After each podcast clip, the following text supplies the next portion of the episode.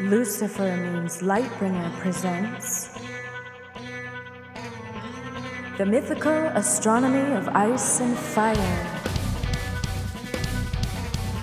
The Sacred Order of Green Zombies, Part 3 The Long Night's Watch.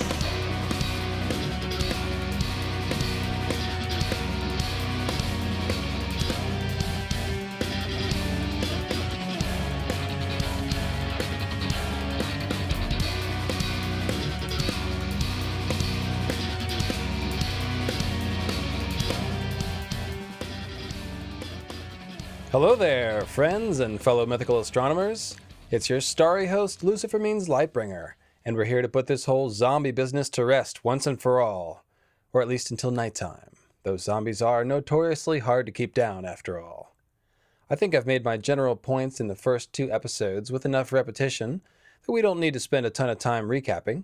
If you're listening to this, then you liked the first two Green Zombie episodes, and you more or less got the idea about undead skin changers and the resurrected undead fertility god. At the beginning of part two, I mentioned that in the course of looking for clues to tie the green men or horned people to the north, we had talked a lot about the last hero, but that we still needed to examine northern culture and the Night's Watch. Well, we can't claim to have done a comprehensive examination of all northern folklore, but we did tackle the King of Winter and the Barrow King, the two which seem to have fairly strong ties to Garth the Green or horned folk in general. I left off last time talking about the undead skin changer zombie last hero needing some help, so now it's time to talk about the last hero's companions and the original Night's Watch, who are probably one and the same. Performing the voice acting today will once again be Martin Lewis and the Amethyst Koala, so a big thanks to them. Look up Echoes of Ice and Fire on Facebook for Martin's vocal performances of A Song of Ice and Fire as well as other cool art and analysis. A great big thank you goes to all of our Patreon supporters, and we've had several people sign up after the first Green Zombie episode, so we appreciate that. If you'd like to become a Patreon supporter of Mythical Astronomy and help keep the show going and improving, then head on over to lucifermeanslightbringer.com. That's also where you can find the matching text to this podcast if you'd like to read along and enjoy some cool pictures on the way. Thanks as always to Animals as Leaders for allowing us to use their music on the show, and thanks to the one and only George R. R. Martin, may his pen of creativity flow ever freely.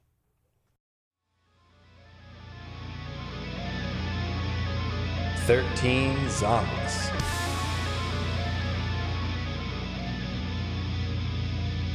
This section is sponsored by Patreon supporter The Orange Man, whom we welcome into the priesthood of the Church of Starry Wisdom. I might as well just tell you. I think the last hero's 12 dead companions were actually 12 undead companions. Said another way, the original 13 members of the Night's Watch may all have been undead skin changers and green seers. They may have even originally been green men, or descendants of humans and green men, if indeed the green men are some kind of race apart from regular humans. Naturally, I think there is abundant evidence in support of these ideas, or else it wouldn't be the topic of a podcast. So as we go, we'll sort of be simultaneously examining potential evidence for the idea of Night's Watch brothers as the Walking Dead and Night's Watch brothers as green men or horned folk. Now, we are told that the last hero's companions all died, and I don't disagree. I just don't think that was the end of the story. Rather, I think that they rose from the dead somehow and carried out their mission alongside an undead last hero. I've observed that Martin always likes to sneak as much truth in his fables as possible, so the idea of the last hero's 12 dead companions being 12 undead companions fits the mold of myths which are more true than they appear, but in surprising ways, and it strikes me as the kind of thing George would find amusing. Consider this. We are told in the main last hero myth that his 12 companions died before the children gave him whatever mysterious help they gave him, and before he acquired Dragonsteel, and before he defeated the others. That would leave the last hero confronting the others essentially by himself, unless the children literally fought with him against the others in hand to hand combat, which I suppose isn't impossible. However, there is actually one other source of potential information about the last hero to be found, and it gives us reason to believe that the last hero did not confront the others by himself. It comes from a Game of Thrones, and this is from a Bran chapter in Winterfell where the assembled northern hosts are drinking and getting all fired up to go to war with Robb. Much later, after all the sweets had been served and washed down with gallons of summer wine, the food was cleared and the tables shoved back against the walls to make room for the dancing. The music grew wilder, the drummers joined in, and Hother Umber brought forth a huge curved war horn, banded in silver. When the singer reached the part in The Night That Ended, where the Night's Watch rode forth to meet the others in the battle for the dawn, he blew a blast that set all the dogs to barking. That doesn't sound like the last hero wandering alone in the wilderness, and it doesn't even sound like the last hero setting out with 12 companions to seek out the children of the forest for advice. It sounds like the badass Night's Watch, armed and ready, courageously riding out to face the others. We know the last hero is the one credited with defeating the others, and his deeds are recorded in the annals of the Night's Watch, so it's overwhelmingly likely that this tale of the Night's Watch riding out to fight the War for the Dawn is a story about the last hero leading the first Night's Watch. The song itself is called The Night That Ended. But how is this possible if his companions died? Are these new companions, or just the same old companions, risen from the dead? Similarly, Stannis tells Jon that even Azor Ahai did not win his war alone. We are not told who it was that fought with Azor Ahai, but there's a terrific hint about Azor Ahai Reborn leading an army of zombies in a familiar passage from A Dance with Dragons.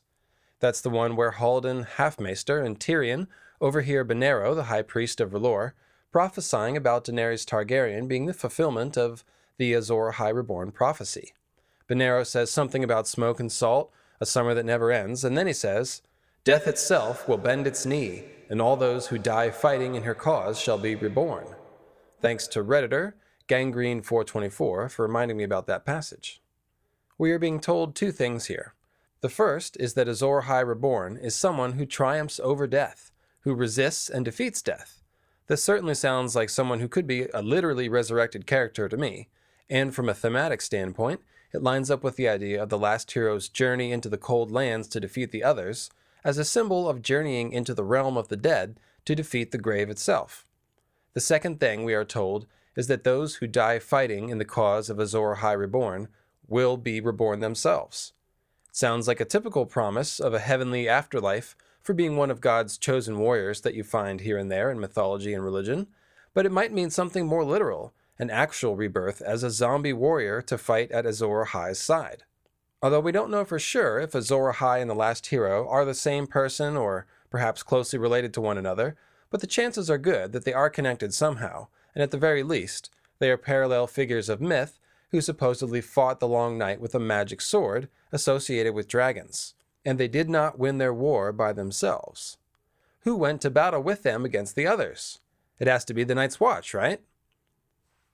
I think this would actually be the last hero's group of 13 freshly minted skin changer zombies, beings capable of confronting the others and journeying into the cold dead lands. Think of 12 people like Cold Hands, or like improved skin changer versions of Beric, with a resurrected Azor Ahai type leading them with Dragonsteel. That's the idea. I am more concerned with what Cold Hands is than who, but if I had to make a bet on exactly who Cold Hands is, my guess would be that he was one of the last heroes' party. Whether he is or not, I think he serves as a good example of what they might have been like according to my theory functionally immortal skin changer zombies. Now, I've already explained why I think it would make sense for the last hero to be a skin changer zombie, because zombies don't feel cold or hunger or fatigue, and because skin changers theoretically make for the best zombies, and the same logic applies to the last hero's companions, the original Night's Watch brothers. If they were undead skin changers, they would really be prepared to take on the others, by day or by night. For this to be true, we need to find clues that the original Night's Watch were both skin changers and zombies, and this is precisely what we'll be doing today. I briefly considered separating these two ideas into separate sections, but the clues for both seem to come together in the same scenes, so you'll have to put up with a little bit of wandering back and forth between the idea of the Night's Watch Rangers being skin changers, and the idea of the Night's Watch brothers being undead people. The Graveyard Shift.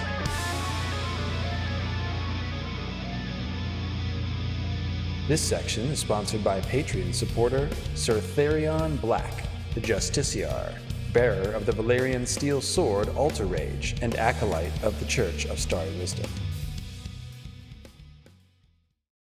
I believe there's a lot to suggest the concept of the undead Night's Watch. To begin with, the Night's Watch is already something of a death sentence as it is. Many people join the Night's Watch to avoid a death sentence, and an instant death sentence hangs over the head of all the brothers, activated as soon as they try to leave the wall without express permission.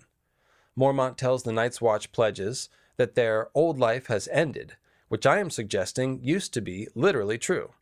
Everything about the Night's Watch is bare, bleak, cold, and devoid of life. That's why Bran's vision of Jon growing pale and hard as all memory of warmth fled him works equally well as a description of the wighting process or as a description of regular life at Castle Black. One of the first quotes from a Jon chapter at Castle Black in A Game of Thrones is The chill was always with him here. In a few years, he would forget what it was like to be warm. This is a perfect companion to Bran's vision, and similarly, it works equally well as foreshadowing or as a simple description of what it's like to live at Castle Black. The next line continues the idea. He sat on a bench, his fingers fumbling with the fastenings on his cloak. So cold, he thought, remembering the warm halls of Winterfell, where the hot waters ran through the walls like blood through a man's body. There was scant warmth to be found here in Castle Black. The walls were cold here, and the people colder. Cold, like corpses, wights, and cold hands. And notice the series of analogies here, which helps create the image of cold people. The warm water pumping through Winterfell's walls is equated with blood. Then Jon calls Castle Black's walls cold, implying cold blooded walls. Then he says that the people are colder than the walls, thereby implying people with cold blood. This calls to mind the cold flowing blue blood of the others, or the wight's dry and frozen black blood. It's not only warmth that's forgotten the Black brothers swear off the joys of sex, fine cuisine, and freedom, and the only fellowship they have is with other condemned criminals. Thematically, they are already half dead. If the original Black brothers were undead, hmm, seems like it would kind of make sense to me. When we examined the idea of an undead king of winter, we saw how winter corresponds to the death phase of the corn king and the seasonal cycle, and it's the same for nighttime. It ain't called work in the graveyard shift for nothing, you know? The Night's Watch is defined by their nocturnal activity, and they operate in a land which is constantly in the grips of snow and winter, their castle literally embedded in a wall of ice. People who work in darkness and in the worst of winter. This is the place to look for zombies and undead green men, surely. Just in terms of general symbolism, black is the color of death. It's what you wear to a funeral, you know? Damned if it doesn't make you look like half a corpse when you wear it, for that matter, as we hear in A Feast for Crows. Your Lord Father would want you to look a proper king at his wake. We cannot appear at the great sept wet and bedraggled. Bad enough I must wear mourning again. Black had never been a happy color on her. With her fair skin, it made her look half a corpse herself. Now, what makes me think Martin might be working a pun here, and not just making an offhand remark about Cersei's complexion, is the idea of wearing black as wearing mourning. The Black Brothers are the light that brings the dawn, aka the morning, and they're also the sword in the darkness. But they paradoxically always wear black from head to heel. This seems odd because we are given a prominent figure called the Sword of the Morning, who has a white sword named Dawn, wears white, and lives in a white tower named after a white sword, whether it's the Pale Stone Sword Tower at Starfall or the White Sword Tower in which Arthur Dayne lived as the Lord Commander of the Kingsguard. The color of the sword of the morning is white, right? But on the wall, we have black brothers with black dragon glass weapons playing the role of the sword which shines in the darkness and brings the dawn. And now it makes sense. They are wearing mourning. They are the black swords of mourning, I guess you could say. I'm suggesting that they were zombies, and here we learn from Cersei that indeed, wearing black mourning clothes makes you look like half a corpse. Now, sure, okay, the potential double meaning in the quote above could easily be coincidence and not meant to have a double meaning at all, but it's far from the only thing suggesting the undead Night's Watch. Mostly, I found that last one a bit amusing, But let's get down to business and consult one of the more underrated oracles of A Song of Ice and Fire, Dolorous Edd. He's creeping up on Old Nan and Septon Barth as a font of wisdom, and he has a couple of clues for us about the undead Night's Watch. This is from A Storm of Swords, when Edd is talking to Samwell at Craster's after they burn the body of one of the Black brothers, Bannen. We ride at first light. Did you hear? Sun or snow, the old bear tells. Sam glanced up anxiously at the sky. Snow, he squeaked. We ride? All of us? Well, no, some will need to walk. He shook himself. Dywen now. He says we need to learn to ride dead horses, like the others do. He claims it would save on feed. How much could a dead horse eat? Edd laced himself back up. Can't say I fancy the notion. Once they figure a way to work a dead horse, we'll be next. Likely I'll be the first too. Edd, they'll say, dying's no excuse for lying down no more. So get on up and take this spear. You've got the watch tonight. Well, I shouldn't be so gloomy.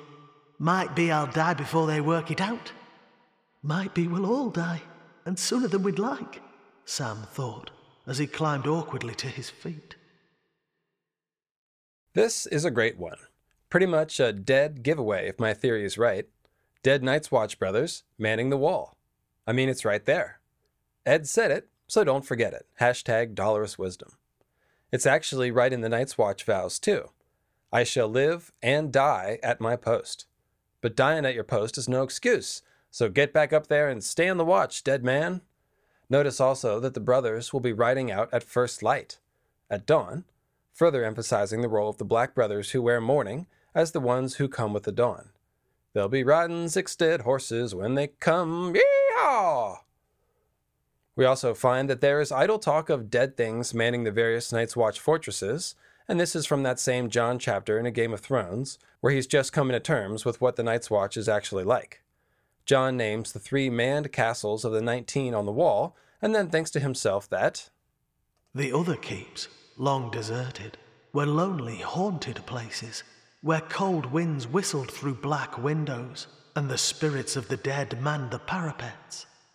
This could easily just be an innocuous quote to build up the abandoned, deathly atmosphere of the Night's Watch, but when you consider that it comes in this first Castle Black chapter, which basically sets the tone for Jon's entire arc there, an arc which ends with his death and hopefully resurrection, it seems more ominous and perhaps literal. Jon himself will become a ghostly spirit manning the parapets after all. Similarly, this is the same chapter that we find Jon thinking that, in a few years, he would forget what it was like to be warm, a call out to Bran's vision of Jon seemingly turning into a corpse. So I tend to look at a line like this one, about the haunted spirits manning the parapets, as fitting in with the other clues in this chapter, which are all about Jon becoming an undead Night's Watchman. In fact, there actually are dead Night's Watch brothers manning their posts on the wall in death for all eternity, the 79 Sentinels. And not coincidentally, we get their story in the chapter where Bran and company meet Samwell at the Night Fort, hear about Cold Hands, and confuse him for a green man.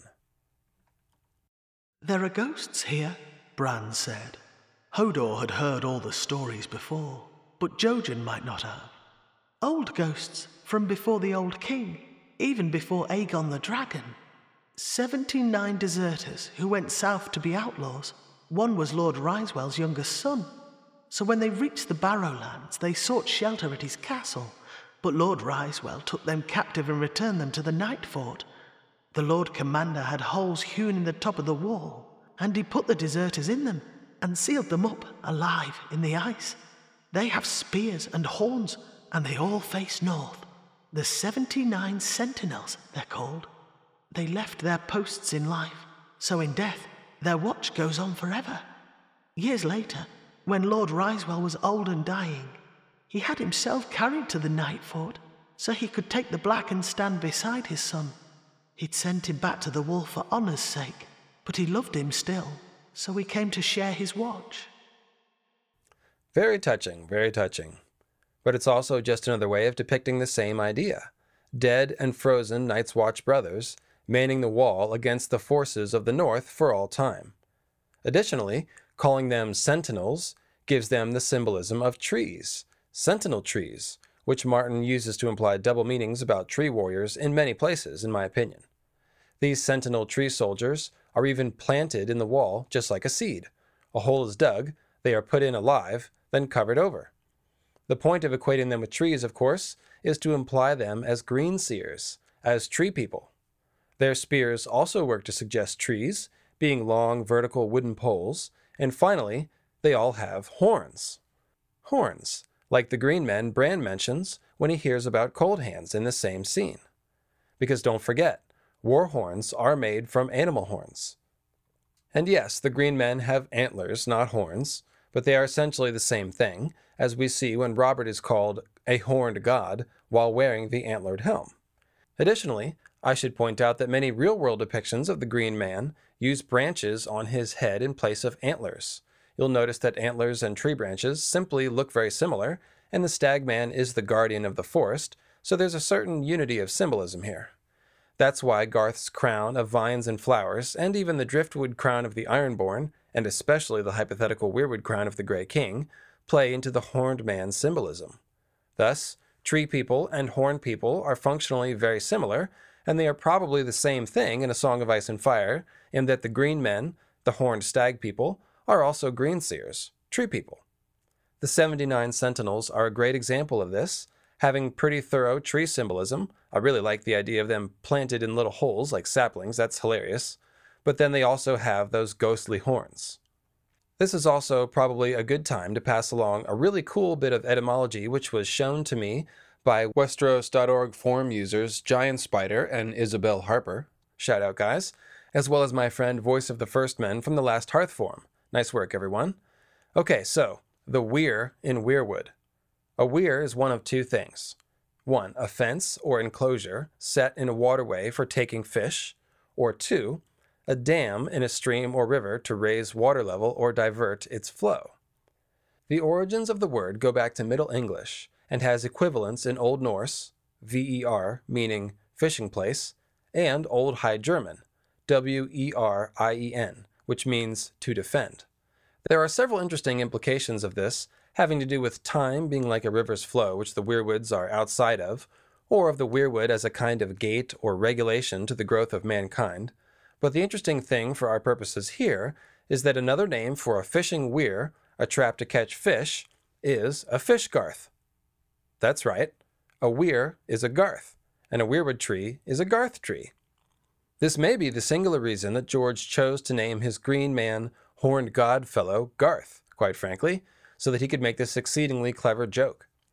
Martin simply has a habit of reinforcing an idea in as many ways as he can, and we've found a ton of clues tying Garth and Horned Folk to Weirwoods already, so this is simply a very amusing log to go on the pile. And yes, that was a firewood joke.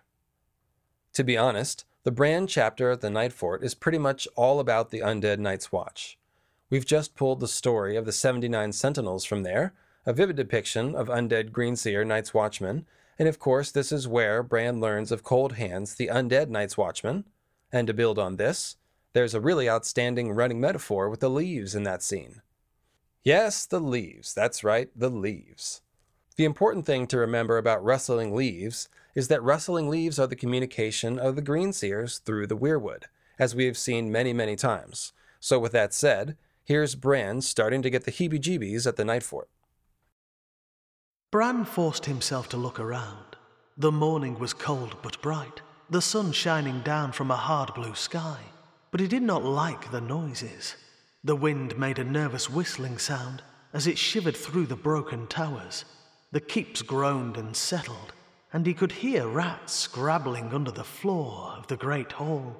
The rat cook's children running from their father.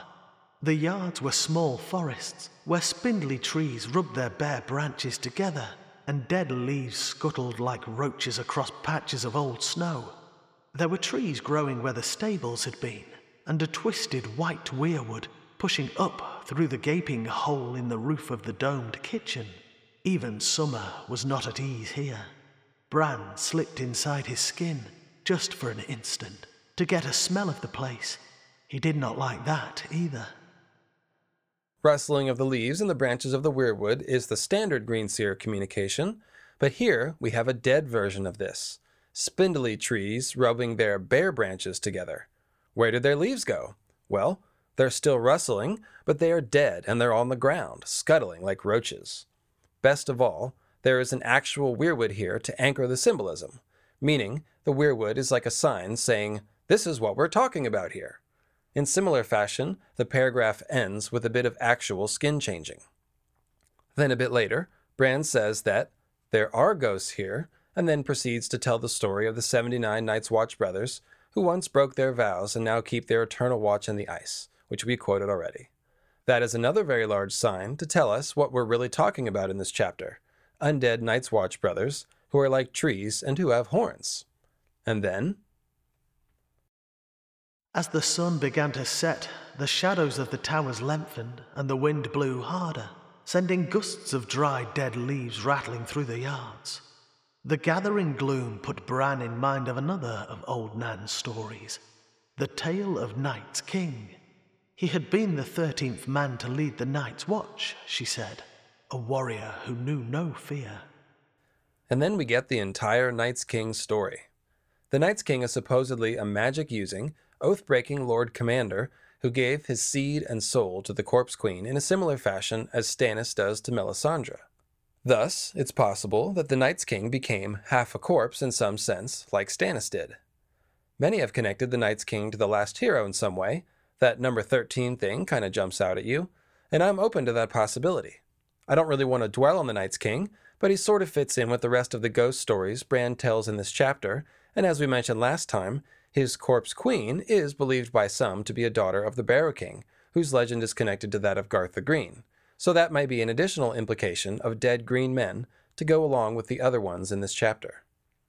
The main thing I want to draw attention to in this scene are the leaves, of course, which are now rattling gusts of dry dead leaves. Rustling leaves are green seer talk, so once again, dead leaves imply dead green seers, and the word rattle implies a deathly sort of whisper. Think death rattles, cold hands' rattling voice, and Robert's rattling laughter in the crypts that foreshadowed his death. As everyone settles into sleep for the night, Bran cannot sleep, and the truth of the leaves is revealed, so to speak. Bran wriggled closer to the fire. The warmth felt good, and the soft crackling of the flames soothed him. But sleep would not come. Outside, the wind was sending armies of dead leaves marching across the courtyards to scratch faintly at the doors and windows. The sounds made him think of old Nan's stories. He could almost hear the ghostly sentinels calling to each other atop the wall and winding their ghostly war horns. Now, the dead leaves, which were already depicting dead Greenseer activity, have become a marching army. Even better, they are immediately compared to the 79 Sentinels, who are the undead Night's Watch. Like the army of dead leaves, those Sentinels are an undead army who are named after trees, and of course they have those horns to remind us of the Green Men. The wind is what sends the army of dead leaves marching across the courtyard, and wind is what powers the ghostly war horns. Note that the phrase was winding their ghostly war horns. And then a moment later, Bran begins to hear the sounds of Sam and Gilly coming up the well. Then he heard the noise. His eyes opened. What was that? He held his breath. Did I dream it? Was I having a stupid nightmare? He didn't want to wake Meera and Jojen for a bad dream. But there, a soft scuffling sound, far off. Leaves. It's leaves rattling off the walls outside and rustling together. Or the wind. It could be the wind. The sound wasn't coming from outside, though. Bran felt the hairs on his arms start to rise. The sound's inside. It's in here with us, and it's getting louder. He pushed himself up onto an elbow, listening. There was wind and blowing leaves as well, but this was something else. Footsteps. Someone was coming this way. Something was coming this way. It wasn't the sentinels. He knew. The sentinels never left the wall. But there might be other ghosts in the night fort, ones even more terrible. Here again, the rattling and rustling leaves are mixed up with the idea of ghosts that inhabit the night fort and the 79 sentinels. Is the scary sound the army of leaves, or is it the 79 sentinels? They're both the same answer, essentially. undead green man Night's Watch brothers. Of course, the noise turns out to be Sam, who is a black brother, tying the idea of the Nightfort ghosts to Night's Watch brothers, just as the story of the 79 Sentinels does. And Sam, of course, is no common Night's Watch brother. You'll recall the Herne the Hunter symbolism of his ancestors, Harlan the Hunter and Herndon of the Horn, twin children of Garth the Green, who married a woods witch and built the castle on Horn Hill. Herne the Hunter is a ghost version of the horned nature god, so Sam is indeed completing the metaphor in spectacular fashion. Just like the army of whispering dead leaves and the 79 sentinels, he is very much depicting undead green men as Night's Watch brothers, in a chapter where Cold Hands is compared to a green man by Bran. Even better, Sam later recalls to himself that Cold Hands had required him to swear to never reveal Bran's existence, saying, Swear it for the life you owe me. Cold Hands is playing the horned god role of a psychopomp here. That's the term used to describe a deity who causes souls to transition from life to death and sometimes back again. Mithras is a psychopomp, and so is Jesus and Osiris. Cold Hands is implying that he gave Sam his life back, and symbolically, coming up out of the well is indeed like coming back from the underworld, the realm of the dead. That's what a psychopomp does, and this little tidbit here reinforces the idea of both Sam as a resurrected person and Cold Hands as a horned god who gave him his life back. Pretty sweet, huh? You'll recall that the Wiccan horned god is called the Lord of Death and Resurrection, and this is why, because he aids the death and resurrection process. A hearty tip of the hat to Patreon supporter Lord Brandon Brewer of Castle Blackroon, one of our twelve earthly avatars of the houses of heaven, himself being the Lord of House Sagittarius. He pointed out this quote with Sam owing his life to Cold Hands. Nice job. I should probably clarify this actually. How can a god associated with death also be a nature god? Well, a certain aspect of the horned god represents the component death plays in the cycle of life. He's the defender of the woods, and he can kill as nature can. But death always feeds the life cycle, and that is why he is a lord of resurrection. Some versions specifically identify the green man with sort of safeguarding the essence of the green of life through the winter months so it can be reborn in the spring. Jack in the Green is a great example of this. So, throughout all these quotes, what we see is the dead leaves personified as scuttling creatures, a ghostly army, and then finally, Night's Watch brothers. They rattle and whisper like the communication of living weirwoods, but they are dead. The stars of this chapter are the ghost stories, the talk of cold hands, and the weirwood gate at the end, but the running imagery with the leaves makes a nice complement and very much reinforces the idea of undead skin changer Night's Watch brothers. And speaking of the weirwood gate, recall the definition of weir, which places an emphasis on being a gate which regulates flow. Here, we have a weirwood gate which literally regulates the flow of people coming through the wall.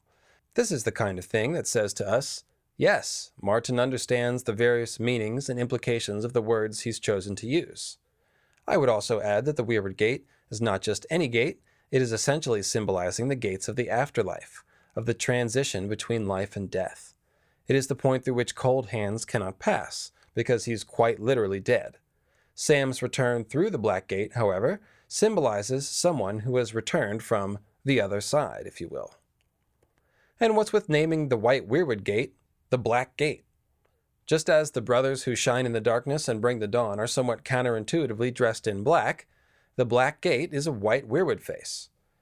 If it was the case that the last hero's dragon steel was a black dragon forged sword, the true sword that brought the morning, or if it turns out that Jon will be fighting the new War for the Dawn with a black Valyrian steel sword instead of the white sword named Dawn, think of the word play around the mourning clothes being black and the black gate being white, and just remember that Martin likes to twist these things around a bit. It's tempting to think that he's just messing with us, but of course there's more intention in his writing than that. He might be messing with us, but he has a plan in mind, have no doubt. The Corpse Lord Commander.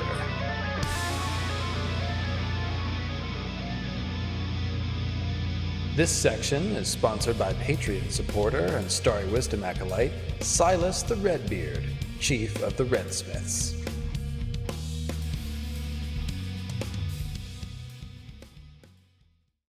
Dolorous Edd has one other really good tip hidden in his sarcastic banter, and it comes right after Mormont contemplates the skull in the weirwood's mouth at White Tree and wishes that it could speak. The line there was, The children of the forest could speak to the dead, but I can't. Edd has something to say about that, and this will send us on an exploration of the Lord Commander of the Night's Watch as an archetype in light of our theory. Two men went through each house to make certain nothing was missed. Jon was paired with dour Eddison Tollett, a squire grey of hair and thin as a pike, whom the other brothers called Dolorous Edd. Bad enough when the dead come walking, he said to Jon as they crossed the village. Now the old bear wants them talking as well. No good will come of that, I'll warrant. And who's to say the bones wouldn't lie? Why should death make a man truthful? Or even clever? The dead are likely dull fellows, full of tedious complaints. The ground's too cold. My gravestone should be larger. Why does he get more worms than I do? As we said last time, the simplest explanation for the idea that the children of the forest might have been able to talk to the dead is as a reference to the ability of green seers to hear the voices of the dead from the past. But we also said that it could hint at a more direct contact with the dead. So, what do we make of the Lord Commander wanting to be able to speak with the dead? Is this a hint about the Lord Commander being a green seer or even a necromancer? Consider the Lord Commander as an archetype, a classic role with a prototypical mold set out in the ancient past. The first Lord Commander of the Night's Watch would probably have been the last hero. If he led the fight against the others in the War for the Dawn, it's hard to see how he wouldn't be thought of as the commander of the Night's Watch. As we've seen, there is abundant evidence pointing towards the idea of the last hero being a skin changer or a green man, and a resurrected one at that, so speaking to the dead would have been well within his purview. Heck, he could have just had a conversation with himself, and he would be speaking to the dead. We don't even have to comb through the text for symbolic evidence about the last hero being a skin changer to show that the Lord Commander is supposed to be a skin changer. The idea of the Lord Commander as a skin changer is directly implied by the raven that we always see on his shoulder. Think about it. Usually, we only see maesters or green seers with ravens on their shoulders. All the maesters, and all the green seers that we've seen so far, and the Lord Commander of the Night's Watch, both Jeor Mormont and Jon Snow. Why the Lord Commanders? The maesters have ravens on their shoulders because they tend to and train the ravens, but Lord Commanders do not do this. Bran, Bloodraven, and theoretically Cold Hands have ravens perched on them because they are green seers or skin changers who occasionally inhabit ravens and are very friendly with the ravens. So, why does Martin give us this very memorable portrait of the Lord Commander of the Night's Watch again and again? The King Crow dressed in black fur and wool, with a black raven perched on his shoulder. I say it is done because the classic role of the Lord Commander of the Night's Watch was that of a skin changer or a green seer. Thus, talking to the dead might have been something that he could do. Again, this could simply mean accessing the Weirwood net, or it could imply some kind of divination or even necromancy. One has to think of the Night's King, a lord commander who dabbled in dark magic and sacrificed to the others. Was he a skin changer or green seer to begin with? Could he raise wights from the dead, or did he have something to do with creating the others who could? As I mentioned before, there are ample clues that green seer magic was involved in creating the others, so any kind of skin changer or green seer ability in the Night's King might explain it. Mormont himself, though not a skin changer, does really believe in the old gods, and his house is rumored to be a house of skin changers. We hear the humorous story of Mormont women turning into bears to mate with real bears, no doubt a legend based on an original truth of skin changer magic. Here's a very important point to make, which is overlooked by most, and it suggests a direct connection between the origin of the Night's Watch and the Green Seers. We already know that in ancient days, the Night's Watch used to regularly trade with the Children of the Forest to receive dragonglass weapons, presumably so they could fight the others if need be. We also know that every black brother who still worships the old gods takes their Night's Watch vows before the heart trees in the sacred grove of Nine. But consider this before the Andals came to Westeros with their faith, every single person who joined the Night's Watch, except for perhaps a couple of Ironborn, would have been an old gods worshipping first man, and would have sworn their sacred Night's Watch vows to a weirwood tree, and thus to the Green Seers. Let that sink in for a minute. The original members of the Night's Watch all gave their oaths to the Green Seers, a tradition kept up for thousands of years. This is a stunning fact which has been sitting right in plain sight since Book 1. This connection between the Green Seers and the Night's Watch is further corroborated when Sam opens the Weirwood face known as the Black Gate under the Night Fort by reciting a stripped down version of the Night's Watch vows, as if they were some sort of magic spell. If you think about it, there are heavy implications here. The Night's Watch oath seems to represent some sort of agreement between the Night's Watch and the Weirwood Net, which is the Green Seer godhood. It probably means that the Green Seers had a large part to play in founding the Night's Watch to begin with.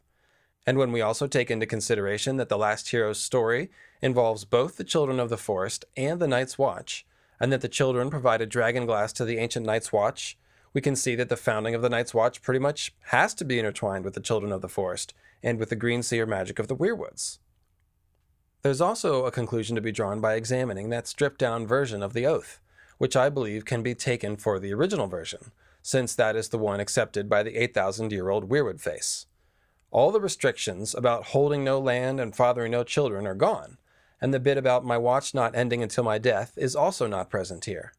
Sam only says six things he's the sword in the darkness, the watcher on the walls, the fire that burns against the cold, the light that brings the dawn, the horn that wakes the sleepers, and the shield that guards the realms of men. Basically, all the parts of the oath which have to do with fighting the others. This agreement is the charter of the Night's Watch, the oath they swore to the Green Seers, so we can conclude that the Green Seers were somehow demanding of the Watch that they always dedicate their lives to fighting the others. That is what the Green Seers wanted out of this agreement. Now, what did they offer in return? What could have compelled such an oath from the Night's Watch brothers? Presumably, it had something to do with providing assistance necessary to defeat the others. That is the great motivating factor to force the children and the Green Seers, as well as mankind, to do difficult things and make difficult choices. Of course, I would suggest that that assistance might have involved resurrection. This may have been the actual truth behind the legend of the pact between the children and the first men, whereupon they agreed to a truce, and the first men stopped cutting down the weirwoods, eventually taking up the religion of the children, meaning they became green seers and skin changers. I've long argued that the children saving mankind's bacon during the long night is the most likely explanation for the first men taking up a new religion en masse, that of their former enemy. The pact was supposedly signed on the Isle of Faces thousands of years before the Long Night, but the supposed timeline of events before the Long Night really isn't worth the paper it's not printed on, in my opinion. So, this really isn't a problem.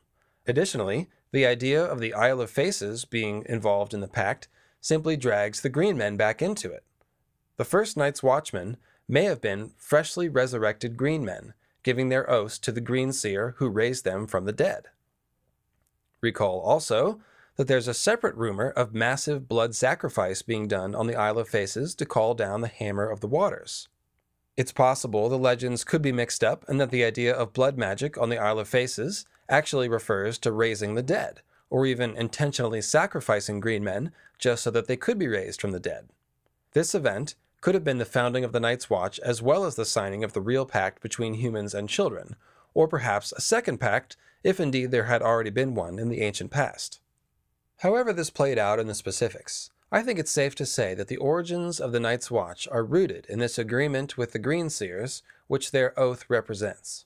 I believe that all of this fits well with the idea of the classic role of the Lord Commander being that of a skin changer, and thus the raven on Mormont and Jon's shoulder makes a lot of sense.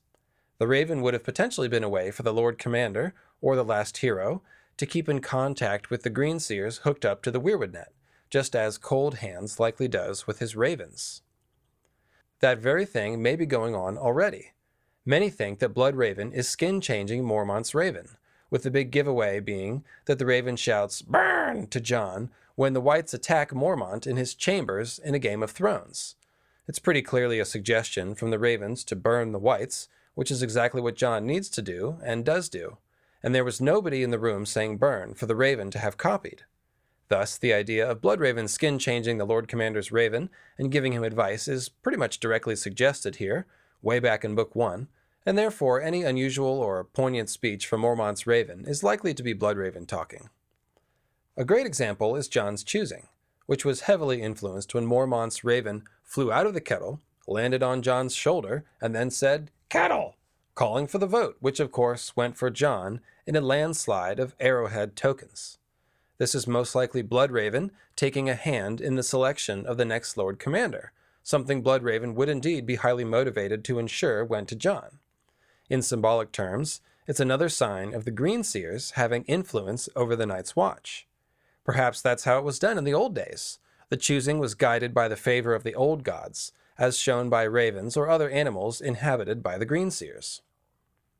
So, the ancient men of the Night's Watch swore their vows to Green Seers, and I believe the older Lord Commanders were skin changers who stayed in touch with the Weirwood Net. The last hero would have been the first such. That is why I believe that Martin creates such an iconic figure out of Mormont as a raven perch, and why he continued the tradition on over to Jon Snow in such memorable fashion, so that we would always associate the idea of the Lord Commander with having a raven. Eventually, we would figure out that apart from maesters, people who have ravens are usually skin changers. Naturally, or perhaps unnaturally, we should expect that there would be clues about the Lord Commander being dead to be found. First, there is the fact that both Jon and Mormont are treacherously killed by their own men, and there's also this nice little joke in A Clash of Kings. I know the penalty for desertion, my lord.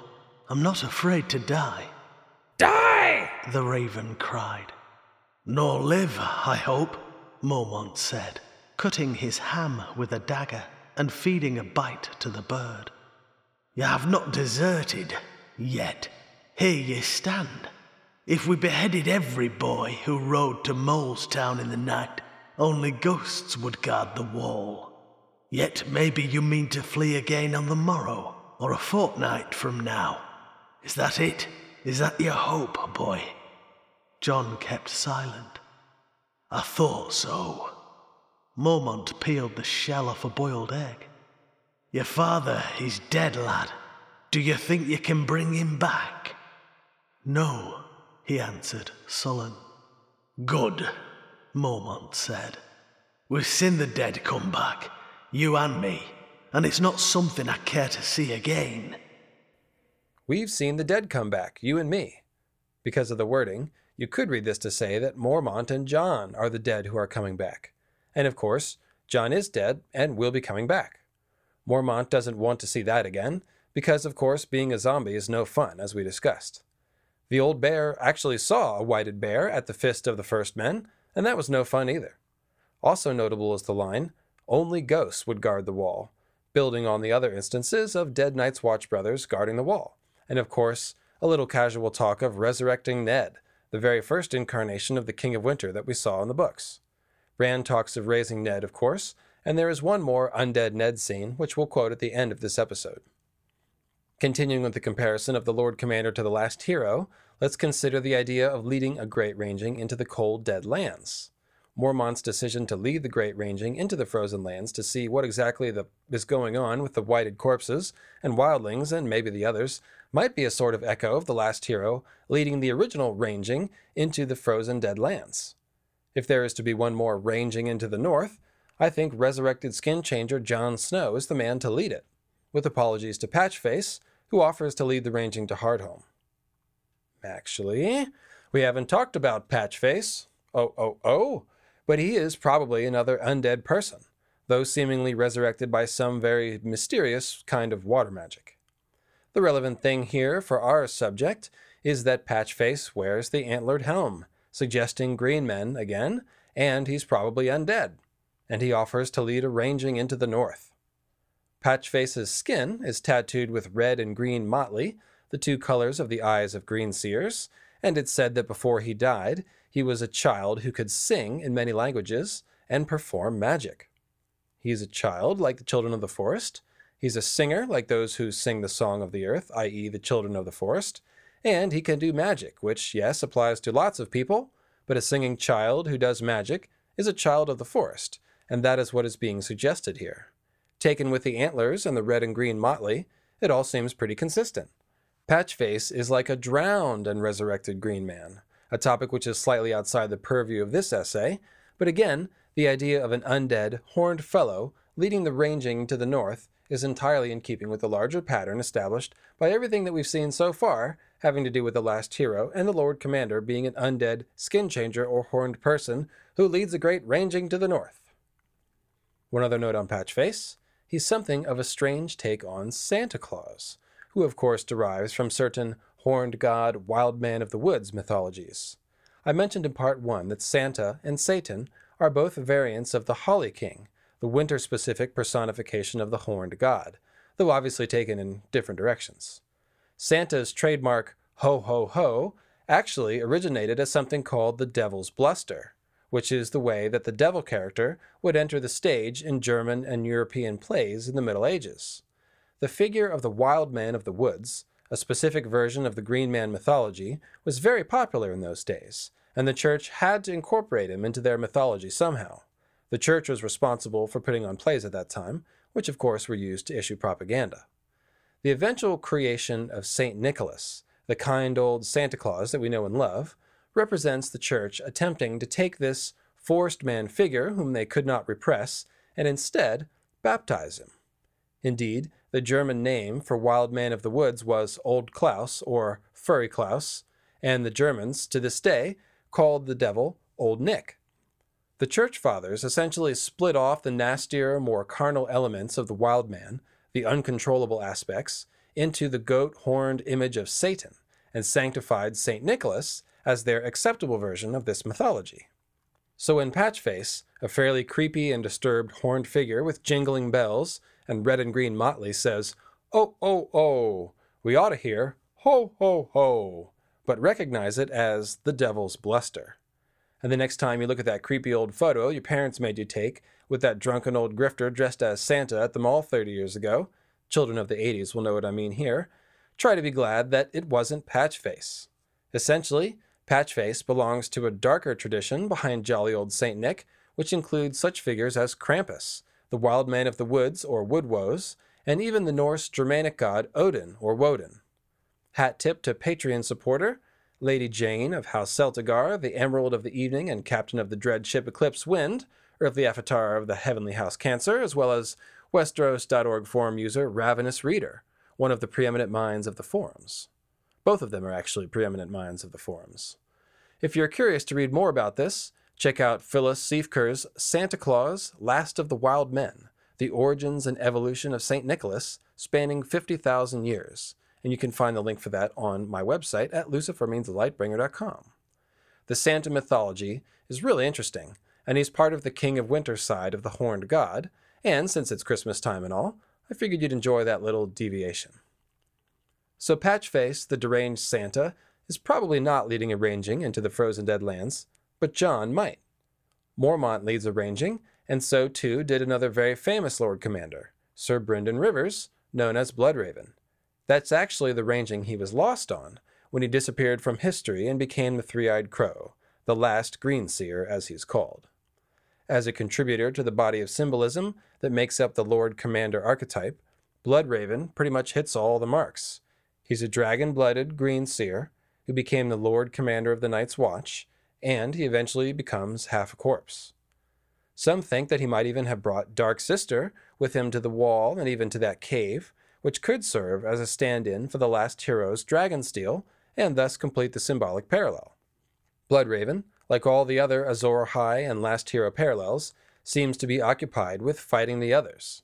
Even his house, Blackwood, reinforces Bloodraven's dead Greenseer symbolism. The great weirwood tree at Raventree Hall is dying, and eventually it will turn into a stone tree. As an adjunct to this idea of the Lord Commander as a skin changer with a raven, who might be a zombie, let's talk about the whited corpse of Small Paul.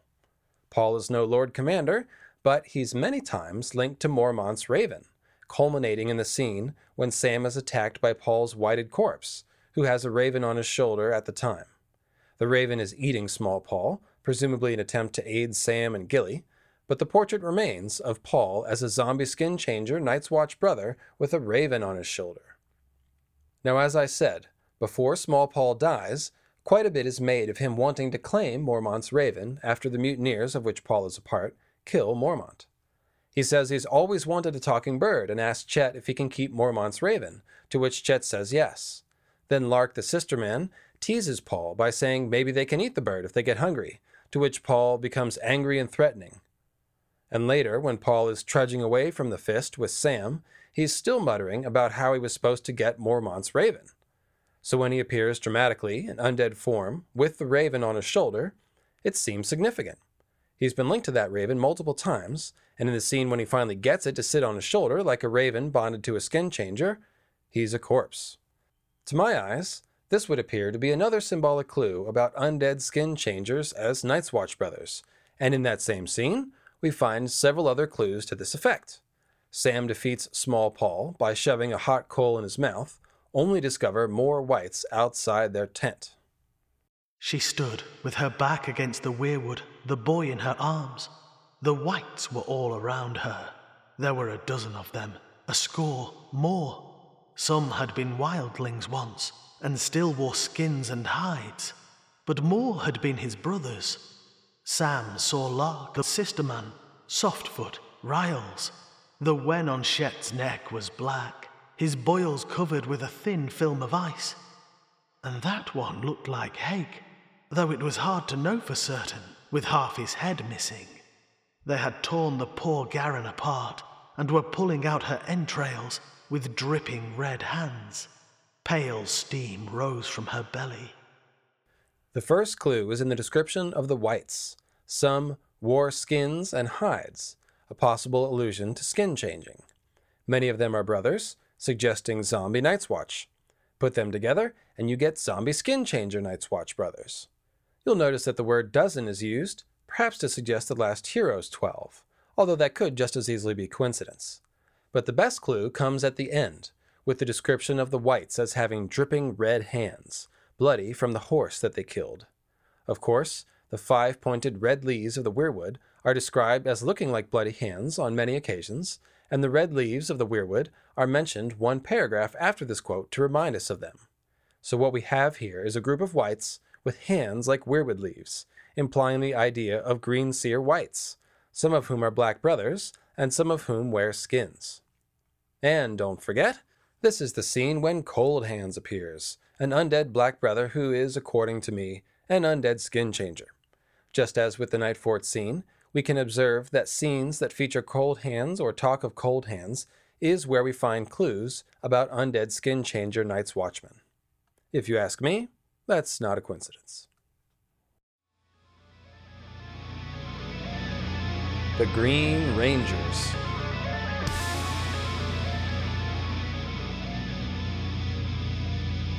This section is sponsored by Lord Leopold the Victorious, the Fire Lion of Lancasterly Rock, an earthly avatar of Celestial House Leo.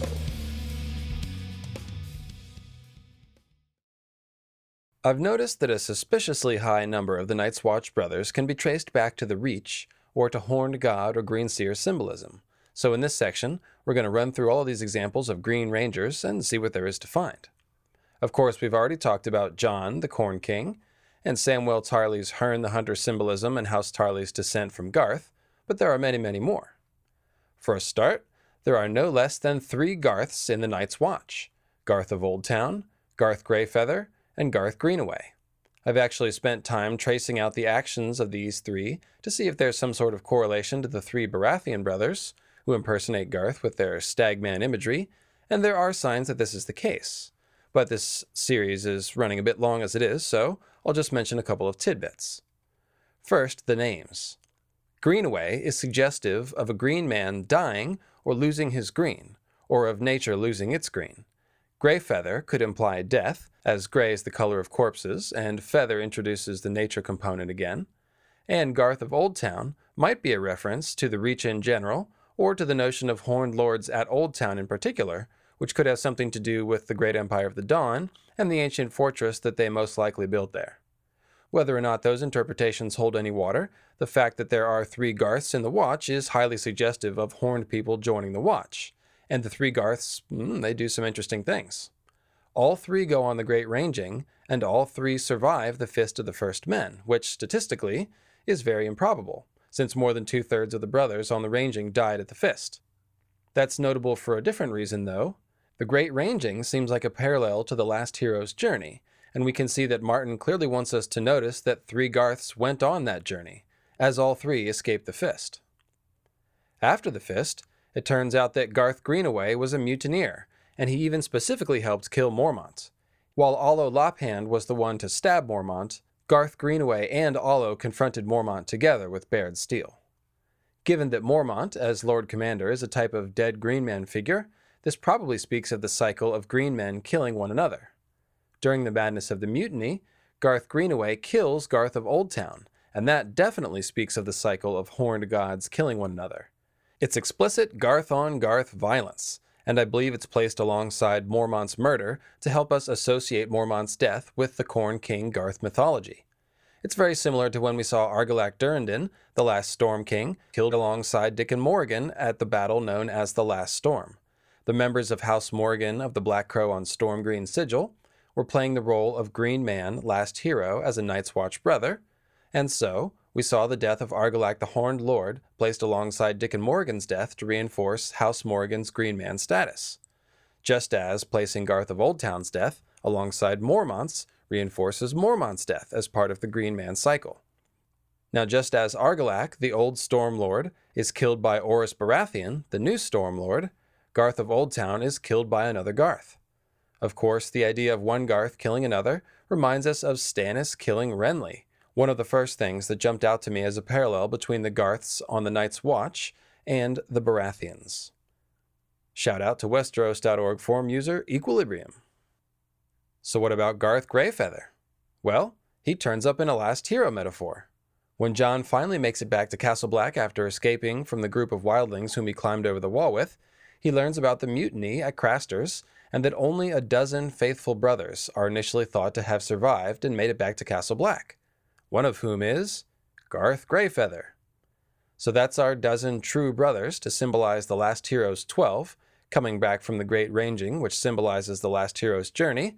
So where's the last hero, the plus one to this dozen? Why, it's Sam, who, at the time that Jon learns of these dozen survivors, is thought to have died at Craster's. He was stuck weeping over the Lord Commander's corpse, like a son weeping for his father, actually, and couldn't be roused to flee with the dozen, although he does, of course, eventually make it back to the wall.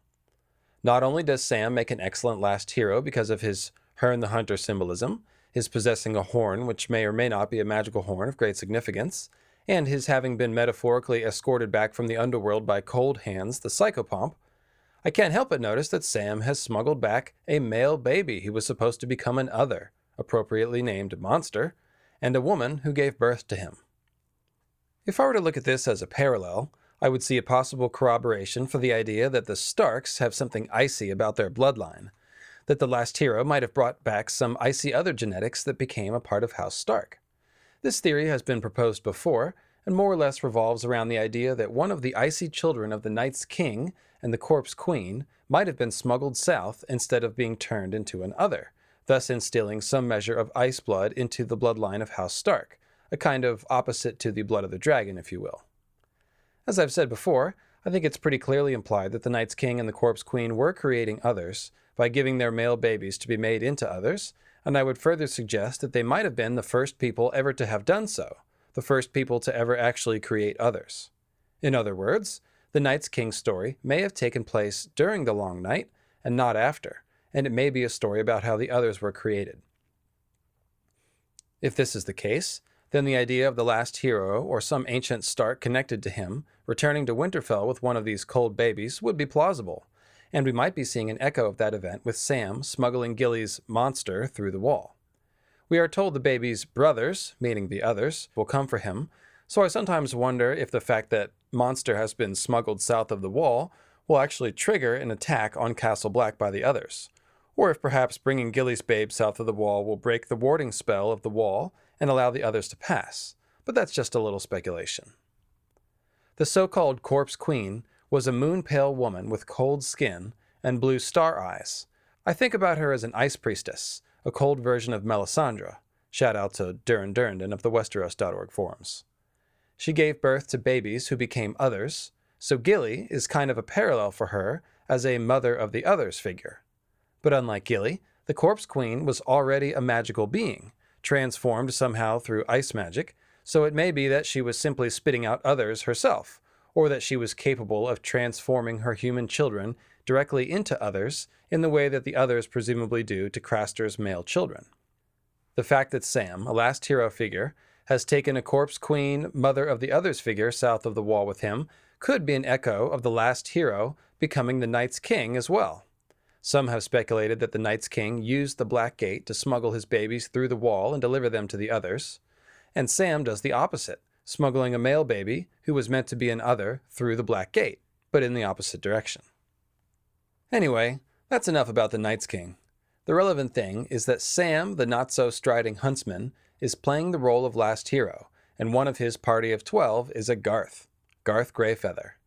We were already looking at the Great Ranging as a parallel to the last hero's journey, so finding this terrific last hero math at the end of it really goes a long way to strengthening this theory.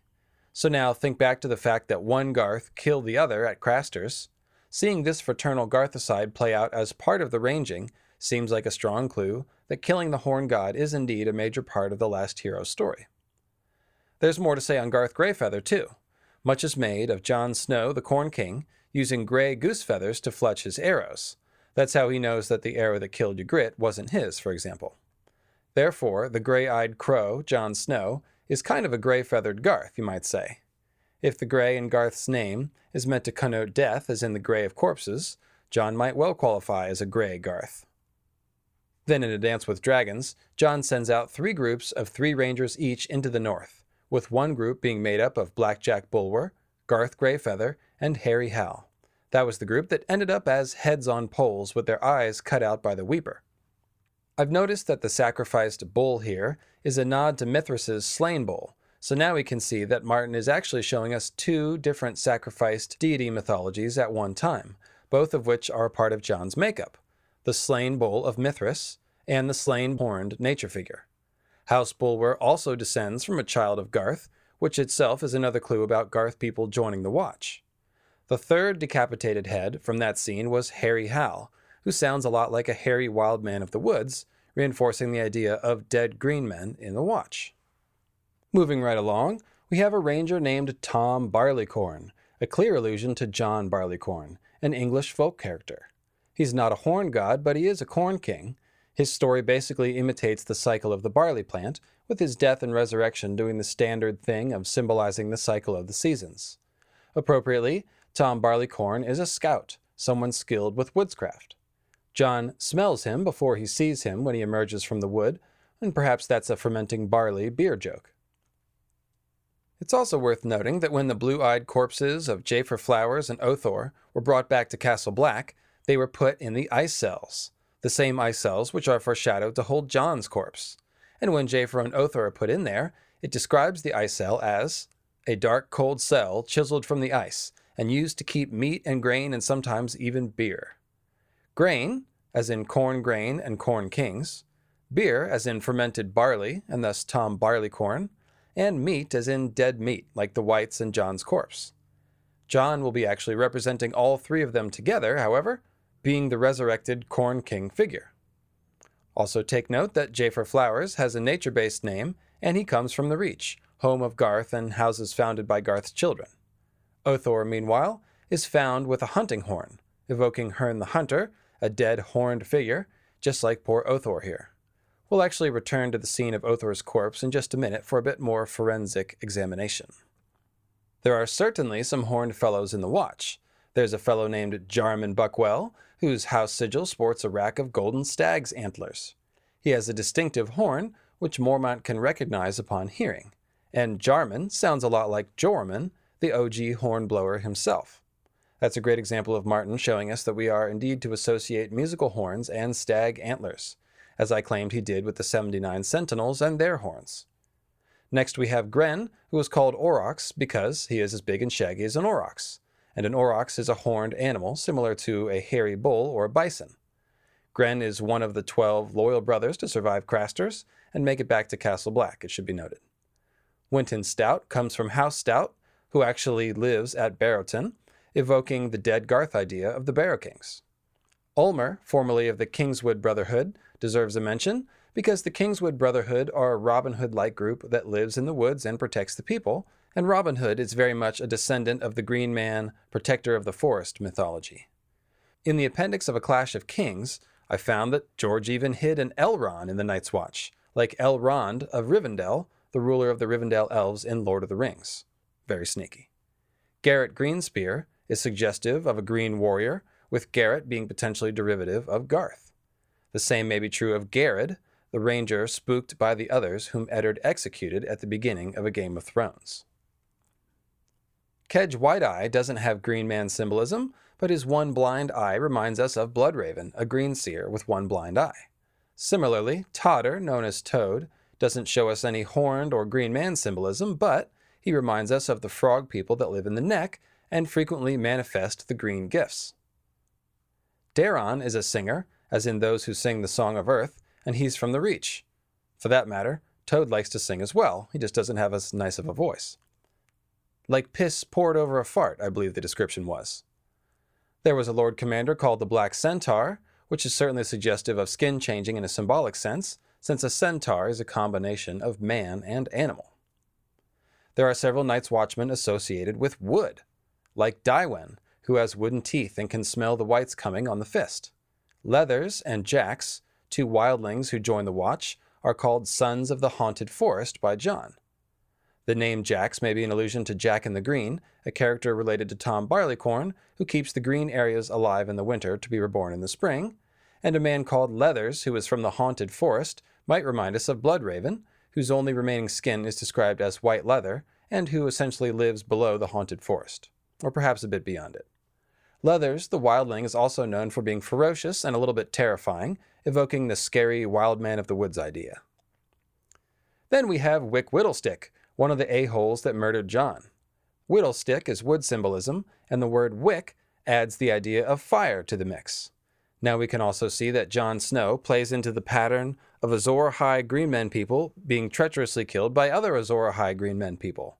Wick Whittlestick is a burning tree person, which is essentially the same as a burning stag person. Another a-hole is Sir Alliser Thorne, a man named after a prickly plant. In the Nightfort chapter, it mentions that a huge thorn bush had taken over the training ground where brothers used to fight, a hilarious parallel to Alliser Thorne training the brothers in the yard at Castle Black. This also equates the thorn bush to black brothers with swords, thereby implying the brothers as plants who fight, building on the symbol of Sir Alliser and our other plant people, Night's Watchmen. Sir Alliser also adds a dragon element because he came to the wall as the price for being loyal to the Targaryens when Tywin sacked King's Landing. And there's actually a few people who can claim that same origin story for being sent to the Watch. Big Liddle comes from the Liddles of the mountain clans of the north, and their sigil is a green and white tree line pattern with three pine cones. The pine tree is a distinctly winter associated tree, it should be noted, because it's an evergreen. Pine trees can also be a symbol of immortality, actually, as they can live an extremely long time, up to 5,000 years at least. Those same mountain clans dress up as trees and bushes when they attack Deepwood Motte under the command of a fiery stag Azor Ahai person, Stannis Baratheon, showing us tree people connected to Azor Ahai and stagmen once again. And while we're mentioning Stannis, Stannis does in fact come to the wall and in a way take over the Night's Watch, flying his fiery heart banner over Castle Black, leading the fight against the Watch's enemies, and forcing the brothers' hands in many things. Stannis is also a tremendous Night's King parallel, as we've discussed many times. And I've even found a line the other day where Stannis jokes about taking the black. So all of that suggests a burning stag person coming to the Night's Watch and taking the black. Thorin Smallwood's name evokes a wooden person, and it may be a nod to Thorin the dwarf from The Lord of the Rings. The Smallwoods come from Acorn Hall, which happens to be the location of very heavy, Arya as a Children of the Forest symbolism. Arya is dressed up in a green dress with acorns, to which she says, I look like an oak tree, reminding us of tree people in general, and Garth the Green in particular, he who planted the oaken seat and personifies the Oak King, ruler of summer and green things. Quite memorably, Arya is called Skinny Squirrel by a fellow named Greenbeard. The children of the forest are called Squirrel People by the giants, and the child known as Leaf is many times compared to Arya by Bran. Now, there's a lot more to this Arya Children of the Forest thing, but I don't want to digress too much. There is actually more squirrel children symbolism in the Night's Watch to be found, as we find a Jeff the squirrel hidden in the appendix of A Feast for Crows, and then there is Bedwick, called Giant, and here I simply have to pull from A Clash of Kings. Jon heard a rustling from the red leaves above. Two branches parted, and he glimpsed a little man moving from limb to limb as easily as a squirrel. Bedwick stood no more than five feet tall, but the gray streak in his hair showed his age. The other rangers called him Giant. Bedwick is a ranger who is both old and child sized, just as the children of the forest are a very old race who are called children because of their small size. Bedwick is a squirrel person, just as the children were called squirrel people, and he's inhabiting a weirwood tree like a green seer. He's even making the leaves rustle like a green seer. He's climbing the tree in a quest to see better and gain knowledge, a symbolic match for the weirwood green seer bond. Now, when the brothers are sheltering from the rain outside of Craster's in a clash of kings, Bedwick the giant crams himself inside the hollow of a dead oak and asks Jon how he likes his castle. A dead oak king is kind of like a dead Garth in a certain sense, so Bedwick is kind of skin changing a dead Garth tree. Living in a dead tree, at the very least, is evocative of a dead greenseer. Bedwick's name also intrigues. It unites the idea of fire via the word wick and dreaming via the word bed. Thus, he's implying a fiery green seer living in a dead Garth tree, dreaming away about whatever it is that dead fiery green seers dream of. Perhaps they just rewatched the burning bush scene of the Ten Commandments with Charlton Heston over and over. It should be noted that Bedwick was also one of the twelve faithful and true brothers who made it back to Castle Black after the mutiny. Kill the green boy, let the green man be born.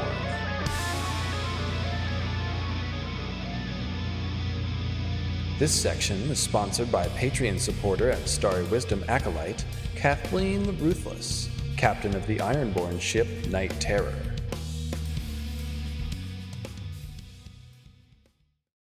To finish up on green men in the Night's Watch, let's talk about green boys in the Night's Watch. The phrase green boy is essentially a combination of green man and child of the forest, and I believe Martin is using green boy in metaphors to symbolize green seers, green men, and children of the forest. Most often, this description is applied to Starks, Robb, Bran, and most of all, Jon. Sometimes it's the other Night's Watch brothers, and when it's not a Stark or a Black brother, it's generally being used in some kind of metaphor related to the same subject matter. I don't want to get lost following every Green Boy pun out there, but let's tackle one the action around Jon taking his Night's Watch vows in the Grove of Nine and finding the wighted corpses of Jafer Flowers and Othor on the way back, and then the following night where Jon battles the wighted corpse of Othor in Mormont Solar, all of which stretches across two consecutive Jon chapters of A Game of Thrones. First of all, Sir Alliser gives about the most backhanded promotion ever, telling Jon, Pip, and the rest that they are as hopeless as any boys he's ever met, and that their hands were made for manure shovels, and so on. He explains that despite their manifest unfitness to serve, new recruits are coming, and so he has decided to pass eight of you on to the Lord Commander to do with as he pleases. His final warning is a memorable one, and one which the TV show used because it's simply awesome in its transcendent grumpiness. Pip let fly a whoop and thrust his sword into the air. Sir Alliser fixed him with a reptile stare. They will call you men of the night's watch now, but you are bigger fools than the mummer's monkey here, if you believe that. You are boys still, green and stinking of summer, and when the winter comes, you will die like flies.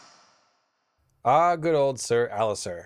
I think his translation of how to win friends and influence people might be off a bit. English to Westerosi common tongue translations are notoriously unreliable. Jokes aside, though, he's laying it on pretty starkly. Oh, that wasn't jokes aside. That was a. Okay. Anyways, he says, You're green boys. You smell like summer. And in the winter, you will die. That's what the green man does, what the corn king does, what the horn god does. Some of those myths move the dates around a bit, but that is the general idea a summer king or a summer phase in the cycle, and a winter phase or a winter king. When Jon goes to say his vows in the Weirwood Grove of Nine, all of this becomes quite apparent. He starts by recalling the last words Benjen Stark ever spoke to him before leaving on his fateful ranging. You're no ranger, Jon. Only a green boy with the smell of summer on you. This line is repeated twice once when Benjen says it, and once here in Jon's memory, which tends to make me think that it's an important line. As the idea of the recruits being green boys is emphasized elsewhere by Sir Alliser and others, I think it's safe to say that it's something we should pay attention to. Jon is a green boy, especially before he says his vows. A page later, as Jon actually does go to say his vows, he goes through the icy tunnel under the wall, and feeling the vast weight of the ice pressing down on him, he thinks to himself that the air was colder than a tomb and more still. When they emerge from the cold, dark walls of the tomb like tunnel, the light is a sudden glare, which causes Sam to blink. It's the proverbial light at the end of the tunnel. This is pretty obvious death and rebirth symbolism here, and reinforces the idea that only dead or undead brothers should really journey north of the wall, which Jon thinks of as having ridden past the end of the world.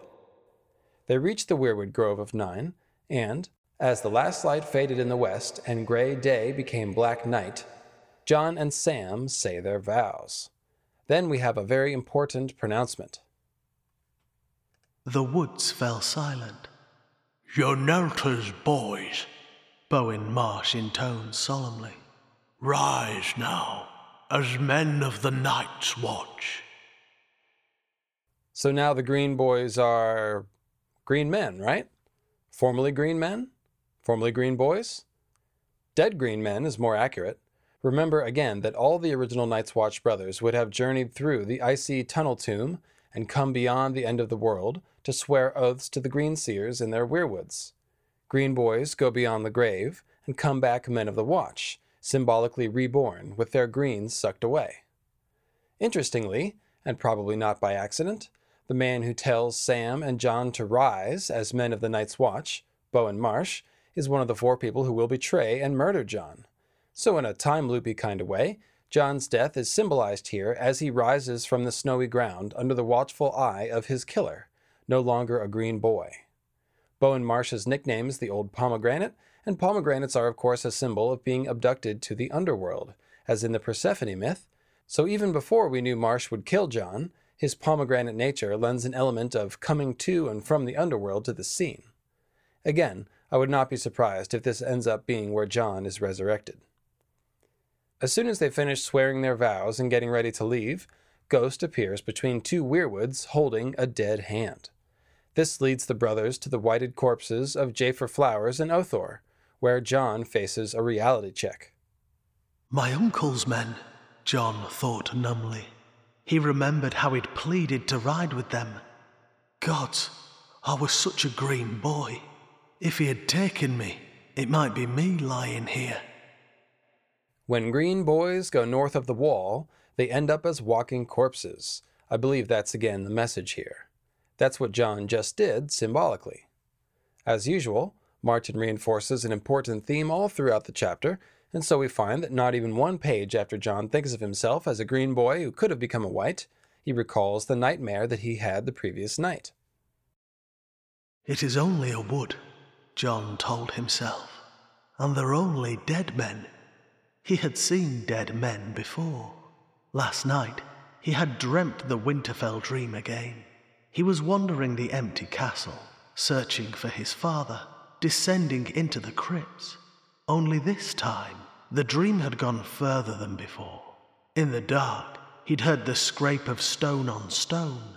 When he turned, he saw that the vaults were opening one after the other, as the dead kings came stumbling from their cold black graves.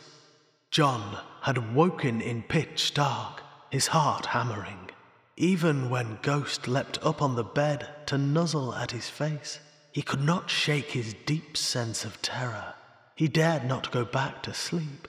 Instead, he had climbed the wall and walked, restless, until he saw the light of the dawn off to the east. Don't forget that Jon himself once played the role of a ghost waking from the crypts of the Kings of Winter when he played that prank on the younger Stark children by covering himself in flour and hiding in the crypts. This dream of the kings of winter waking is kind of like a companion to that scene.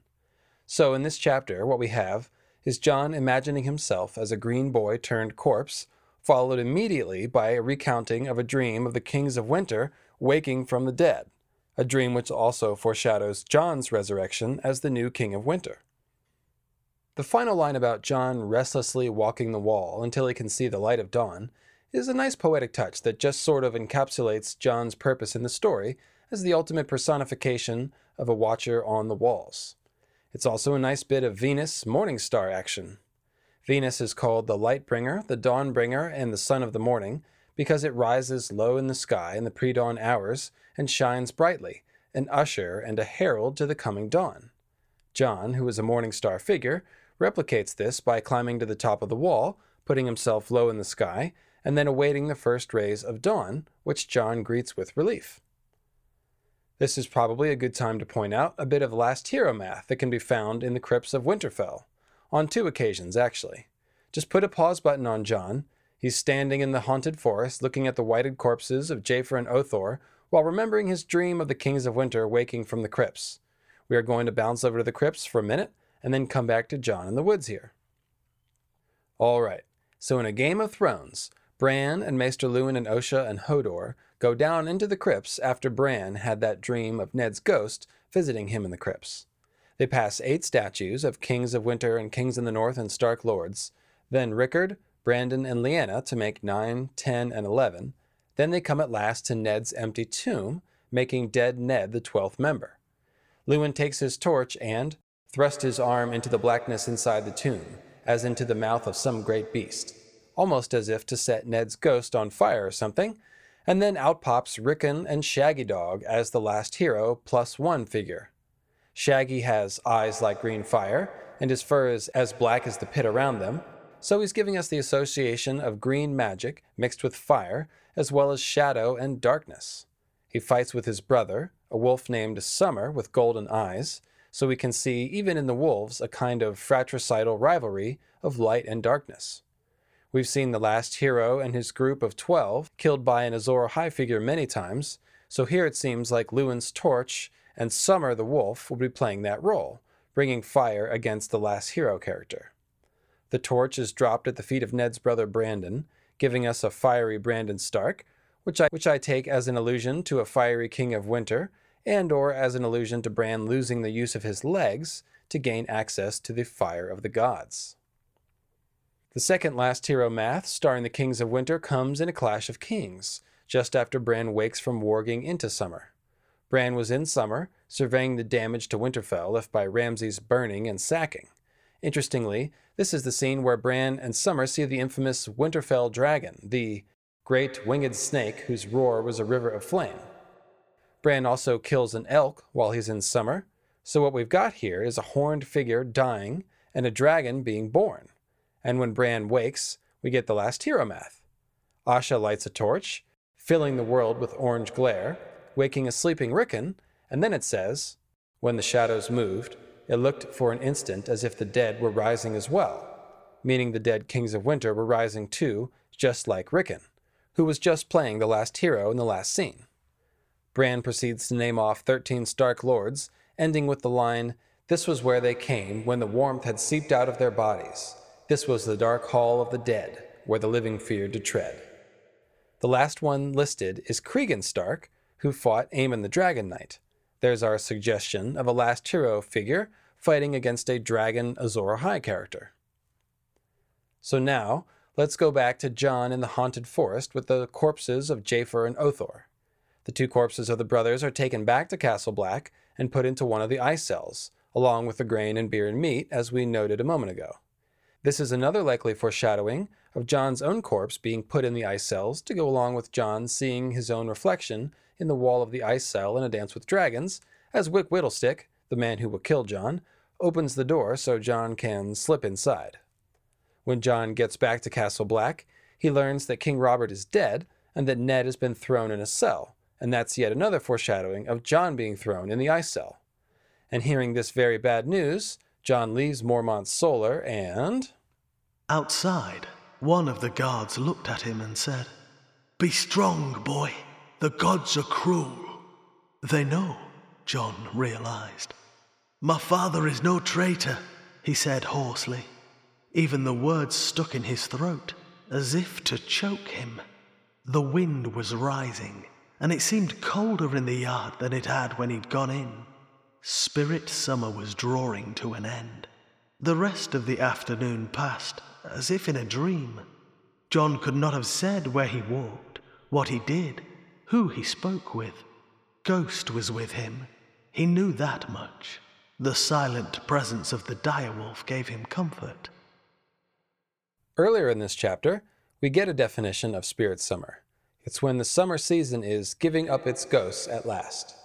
Everything here is about the death of the Green Man, the Summer King. Jon went out and did his death and rebirth ritual with the Night's Watch vows, only to come back and learn that Robert the Horn God was dead, and right as summer is giving up its ghosts. This is yet another reminder that Robert is the Summer King, whose death heralds the onset of winter, and out in the yard, we have cold winds rising. This is when the King of Winter must be reborn, in the winter. And it's even noted in this chapter that Jon had been a babe when the last winter began. This appears to be some very specific foreshadowing of Jon's death and sojourn in Ghost's body here. Jon's words, one of which is traitor, stuck in his throat as if to choke him, very like the traitor's knife, which will kill him by slashing him across the neck. After this symbolic death, the rest of the afternoon passes as if in a dream, Jon is now dead, symbolically, and he's passed into the limbo realm. He doesn't know where he is, who he's speaking with, or what he's doing, because he's in the limbo realm, which is basically the in between place. It's kind of nowhere. But hey, all he knows is that Ghost is with him, and that gives him comfort. That's about as good as foreshadowing gets, quite frankly. When Jon is walking in limbo, the one thing he knows is that Ghost will be there with him, because his limbo will be inside of Ghost. Not only that, but there's some more Venus symbolism here, as Jon descends from Mormont's solar, like Venus descending from the heavens as the even star, chokes on his words to simulate death, and then walks around in a dream with Ghost, simulating the soul in limbo. But then at the end, he and Ghost ascend back up to Mormont's solar, just like Venus rising as the morning star, whereupon Jon and Ghost play the hero and fight the wights with fire and sword, tooth and claw. You'll notice that Jon is given a new Valyrian steel sword for this act, too, showing us the last hero acquiring his dragon steel through some act of valor. In fact, Jon's previous sword was taken from him only hours before, after Jon lost his temper and attacked Sir Alliser in the common hall for insulting his father. And that again shows us the last hero losing his sword before gaining dragon steel. This idea is repeated when Jon pulls one of the swords from the dead guards to use against the wights, only to lose it in the fight. That dang old last hero, man, always losing his sword. Come on, man. As for Longclaw, the dragon steel that Jon wins from this fight, it was pulled from the fire of the Lord Commander's solar, from the fire of the sun, in other words, just as Lightbringer is supposed to be. That doesn't make Longclaw Lightbringer, but it does mean that it is symbolizing Lightbringer, or whatever we're supposed to call the last hero's sword. The main point I want to drive home is that these two chapters show us, again and again, that Jon will die and be reborn to become the new last hero, the new king of winter. It's even emphasized when Jon is sort of placed in house arrest in his room right before waking to fight the wights. He wakes in the darkness, shivering uncontrollably, and then slowly pushes himself to his feet, as if rising from the dead. He rises as a frozen person, but he's burned while playing the last hero, perhaps indicating the process for Jon. Perhaps his body will be cold wighted first, and then cleansed with fire, as we suggested in part 1. That seems to be a pretty popular choice from the feedback I've received so far. Ice first, then fire, with an assist from the Green Seer magic of his bond with Ghost, and possibly Bran. Saving the best for last, there's one very clear example of our idea of undead Night's Watch brothers, which I believe is the most important example of all.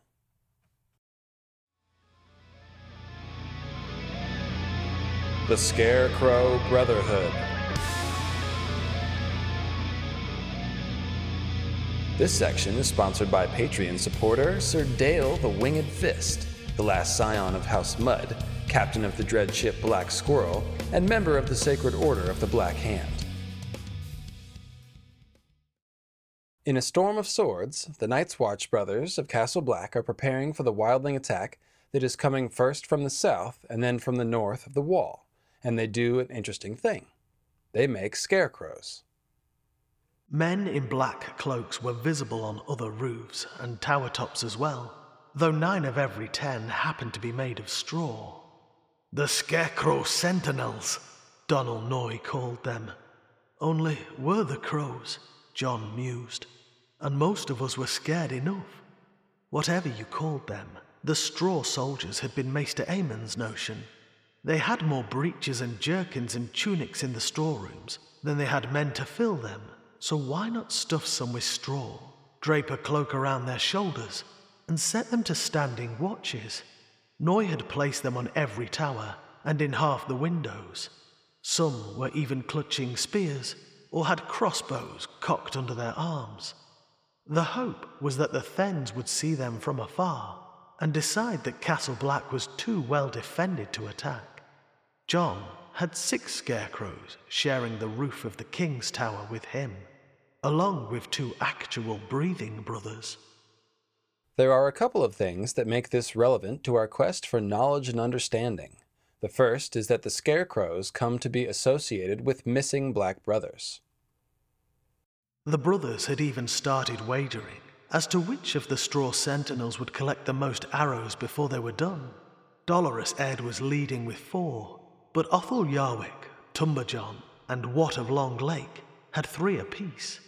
It was Pip who'd started naming the scarecrows after their missing brothers, too. It makes it seem as if there's more of us, he said. More of us with arrows in our bellies, Grenn complained. But the custom did seem to give his brothers heart, so Jon let the names stand and the wagering continue. The Scarecrows are already honorary Black Brothers, and here they are associated with the specific Night's Watch brothers who are absent. Grenn adds the connotation of death, saying that the Scarecrows only make it seem like there are more dead Night's Watch brothers, with arrows in their bellies. That's the thing I want to hone in on here. The Scarecrows represent dead brothers. More specifically, they represent undead brothers. Remember when I mentioned that Beric Dondarrion is called a Scarecrow Knight? It happens three times, actually, and like the quotes about the Scarecrow brothers, they are all found in a storm of swords. A scarecrow of a man. He wore a ragged black cloak, speckled with stars and an iron breastplate, dinted by a hundred battles. Note the use of the word ragged, as it adds to the scarecrow symbolism because scarecrows were often stuffed with rags. The word ragged is quite often used to describe the blacks of the Night's Watch, probably to emphasize the link between scarecrows and the black crows of the watch. Any knight can make a knight, said the scarecrow that was Beric Dondarrion. And every man you see before you has felt a sword upon his shoulder. We are the Forgotten Fellowship. Not only is he a scarecrow, he's a scarecrow who is a member of a brotherhood of knights. The king is dead, the scarecrow knight admitted. But we are the king's men, though the royal banner we bore was lost at the Mummer's Ford when your brother's butchers fell upon us. He touched his breast with a fist. Robert is slain, but his realm remains, and we defend her. The ramifications of this are pretty obvious. Beric is a fire undead person in a black cloak, and he's a scarecrow. Therefore, those scarecrow brothers the Night's Watch make might be symbolizing undead Night's Watch, fire resurrected scarecrows like Beric. And we do indeed get a big, giant, flaming red clue that we are supposed to associate the Scarecrow brothers with fire undead people in Jon's dream of wielding a burning red blade, one of the most important scenes in the entire series. Burning shafts hissed upward, trailing tongues of fire. Scarecrow brothers tumbled down, black cloaks ablaze. Snow! An eagle cried, as foemen scuttled up the ice like spiders. Jon was armored in black ice, but his blade burned red in his fist. As the dead men reached the top of the wall, he sent them down to die again. In other words, the only brothers Jon has in this scene are the Scarecrow brothers, and they are on fire. Burning scarecrows, just like Beric, a scarecrow knight with a black cloak who is animated by fire magic. And we can indeed take this as a clue about the original Last Hero and the original Night's Watch, because Jon is mimicking Azor Ahai and the Last Hero in this dream. He's playing the role of Azor Ahai by wielding the burning red sword, that's hard to miss, and by slaying his love Ygritte, as he does later in the dream, just as Azor Ahai slew his love, Nissa Nissa, with Lightbringer. He's paralleling the last hero by defending the wall by himself against the forces of the north, who sound like ice spiders and wights. But again, he's not actually alone because he has those burning scarecrow brothers, a dozen Berics perhaps, instead of a dozen Coldhands. C- Coldhands is, is, is, is, sounds like a shiver. I'd like to emphasize again that Lord Beric might be one of the most important characters in the books, purely in terms of symbolism. Beric combines the flaming sword and fire resurrection symbolism of Azor Ahai Reborn with a not so subtle Bloodraven impersonation. The one red eye, the Weirwood throne in a cave full of weirwood roots, the Lord of Corpses title, and so on. In other words, Beric implies a Lightbringer wielding, fire undead scarecrow brother who was also a green seer and that is a big fat bingo. Now we can see that his scarecrow associations are no accident. They are done specifically so that we might decode the meaning of the Scarecrow brothers manning the wall, particularly when you take Jon's dream of wielding Lightbringer alongside burning scarecrows into account. And that meaning is clear enough now. The last hero's companions in the War for the Dawn were undead Night's Watch brothers, most likely fire undead ones. The Scarecrow Brotherhood, everyone. You'll recall that during Beric's fight with the Hound, Beric's sword breaks, just as the last hero's sword was said to break from the cold. And twice in that fight, the Hound's sword is referred to as cold. Once it says, The flaming sword leapt up to meet the cold one. And then as the Hound is about to break Beric's sword, it says, Lord Beric blocked the cut easily, but the burning sword snapped in two, and the Hound's cold steel plowed into Lord Beric's flesh where his shoulder joined his neck and clove him down to the breastbone. The blood came rushing out in a hot black gush. Thus, we are given a pretty strong impression of our undead green seer Azor Ahai person having his sword broken by a cold sword, just as the last hero's sword snapped from the cold, and just as we saw Sir Waymar's sword snapped by the other's crystalline ice swords in the prologue of A Game of Thrones. You'll also notice in one of the passages we just read that Beric mentions being loyal to King Robert, who is dead, and Sandor even calls Robert the King of Worms while in Beric's cave. In other words, Beric serves a dead horned god, and this of course goes along with all the other references to undead horned gods around the Night's Watch in The Last Hero. That same idea pops up again in one of the quotes about the Scarecrow brothers from A Storm of Swords. The west had gone the colour of a blood bruise, but the sky above was cobalt blue, deepening to purple, and the stars were coming out. Jon sat between two merlons, with only a scarecrow for company, and watched the stallion gallop up the sky. Or was it the Horned Lord?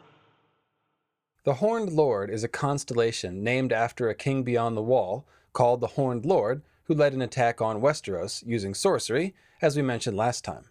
We don't know if he was a horned green man, or more likely a wildling chieftain playing into this powerful line of symbolism, but of course, the point here is to continue to draw associations between the Night's Watch and horned folk, specifically to dead horned folk. Here we see Jon, who will probably end up as some sort of burning scarecrow himself, standing next to one of his scarecrow brothers, looking up at their horned lord together. There's a nice companion to the scene in A Dance with Dragons when Bran wargs into summer and sees the dead Night's Watch brothers which Coldhands slaughtered with his ravens.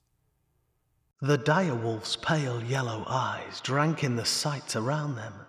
A nest of entrails coiled through a bush, entangled with the branches, steam rising from an open belly, rich with the smells of blood and meat.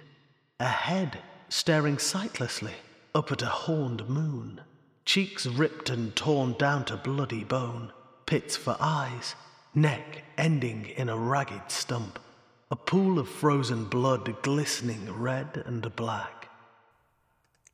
A paragraph later, the ripped black clothing of the slain brothers are called ragged cloaks. We just saw Jon staring at the horned moon with his scarecrow brothers, and now we have dead brothers staring at the horned moon. So let's consider these dead brothers as a symbol of Jon. They are ragged, and one has a ragged stump for a neck. Note the use of stump to imply tree people, people made out of wood. The Scarecrow brothers are stuffed with rags and straw, with straw being similar to wood, especially wicker, so we find these brothers implying rags and wood. Specifically, dead brothers made of rags and wood. That ties in nicely to both the Scarecrow brother idea as well as the Wicker King of Winter idea. The fact that these dead brothers end up inside of a wolf, Summer and the other wolves are actually eating them in this scene, probably correlates to Jon going inside of his wolf when he dies. Hopefully, his spirit will not be eaten by Ghost. It wouldn't really make much sense for that to happen, so I assume it won't. But it is a nice way to show the dead Night's Watch brothers who seem to parallel Jon as being both dead and inside a wolf. The dead brothers also manifest some snaky dragon symbolism. Their steaming entrails coil through the bush like a snake ensnared in a tree, like Bloodraven perhaps, a white dragon ensnared in the roots of the weirwood. The pool of blood shows us Targaryen colors, but frozen, just as Jon is a cold version of a Targaryen. The Brothers of the Watch are said to bleed black blood, kind of a euphemism, so frozen black blood is creating a black ice symbol, which is specifically tied to the Night's Watch. It also reminds us of Melisandre's death warning to Jon. Ice, I see, and daggers in the dark, blood frozen red and hard, and naked steel. It was very cold. The black and red frozen blood also remind us of the current state of Ned's black ice sword. It now shows waves of night and blood, or another time it's blood and black the ripples shown. Black ice turned the color of blood and darkness. That's exactly what we see in this puddle. Mel is implying it too. Ice she sees, and daggers in the darkness. Frozen blood. But that's really just a description of Ned's sword. Read the line again. Ice she sees. It's even a capital I, ice, because it's the first word of the sentence. She sees ice, a sword in the darkness, represented by frozen red and black blood, waves of blood and night, seen in a sword formerly called ice. It's the same thing. As I mentioned in part two, the twin concepts of black ice and frozen fire basically symbolize Jon, who wields Lightbringer in his dream armored in black ice, and who arms his brothers with frozen fire. His hunger for Winterfell is once described as being as sharp as a dragonglass blade, and there's also a line from A Storm of Swords where Stannis says to Jon, I have found you here, as you found the cache of dragonglass beneath the fist, and I mean to make use of you. Even Azor Ahai did not win his war alone. It's a direct comparison between Jon and his dragonglass, and it's implying Jon as a weapon in the hands of Azor Ahai. Jon himself is the weapon, the sword in the darkness, a sword of black ice, burning red. Now, I know these symbolic merry-go-rounds get a bit confusing sometimes, so I want to be clear. Jon and Ned's sword are both black ice and frozen fire, representing a certain kind of unity of ice and fire. The puddle of red and black frozen blood and Mel's vision of daggers in the dark and frozen blood are referring to the same thing. Jon Snow, a weapon of black ice, who is, in my opinion, destined to wield black ice, now known as Oathkeeper. We just need to get it up to the wall, but we have two books left. So, this puddle of black ice blood and frozen red blood evokes Jon in several ways, and it's coming from a dead tree man brother wearing scarecrow rags who stares up at the horned moon, just as Jon did in his scene with the scarecrow brother. The horned moon ties these scenes together, and when we recall that the horned moon was also used to foreshadow the death of another king of winter, Robb Stark, we can see that the horned moon in these scenes with Jon and the dead Night's Watch brothers is also foreshadowing Jon's death and transformation into a burning scarecrow in emulation of the resurrected horned god and the king of winter. One final note on this grisly tableau as a symbol of Jon's death and resurrection. It's worth noting that the entrails coiled through the bush reminds us a bit of the first men's habit of sacrificing people and stringing up their entrails in the weirwood branches, which is something they used to do. I'm not sure if Coldhands did this intentionally, or if it's merely a nod to the reader to think about weirwoods and human sacrifice in conjunction with these dead Night's Watch brothers, but it's worth pointing out. Returning to the topic of scarecrows, we see that they are also tied to the 79 sentinels who wind their ghostly war horns. Not only are they called Scarecrow Sentinels and Straw Sentinels, We also get this line as Jon and Donal Noye ascend the wall in the winch cage after hearing two horn blasts from atop the wall. The wind was whipping at the black cloaks of the Scarecrow sentinels, who stood along the ramparts, spears in hand. I hope it wasn't one of them who blew the horn, Jon said to Donal Noye when he limped up beside him. The Scarecrow sentinels stand with spears in hand, just like the 79 sentinels, and now they might be winding their horns too? If they're trying to wake the sleepers, they might be waking themselves. Kidding aside, though, this is a pretty clear association between the 79 Sentinels, with their ghostly war horns, and the Scarecrow brothers, and their newfound habit of blowing horns. This makes sense because both are giving us clues about undead green men Night's Watch brothers. Interestingly, one group is frozen and the other is burning. Now that we have examined the King of Winter ideas relating to the Wicker Man, we can see that these burning scarecrows actually fit right into the Green Man mythology.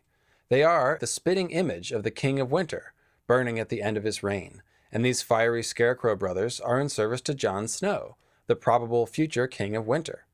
It makes sense that the King of Winter symbolism is extended to the Night's Watch, because the Night's Watch also serves that same role of bringing the spring. This is the kind of corroboration from multiple angles that we should find whenever we uncover a mythological influence behind A Song of Ice and Fire. Martin always leaves multiple references for us to find. For example, we might see that Martin has chosen the title King of Winter for his ruler of the North, and wonder if he intends a reference to the Wicker Man, King of Winter. But when we see the burning scarecrows serving the probable King of Winter, Jon Snow, we can basically be sure that that is what's going on.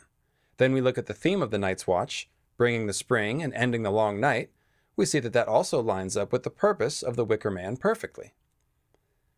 There's even one more line of corroboration of these ideas pertaining to the King of Winter as a burning wicker or straw man, and that can be found in two scenes where we see wights being set on fire. A burning wreath for the King of Winter.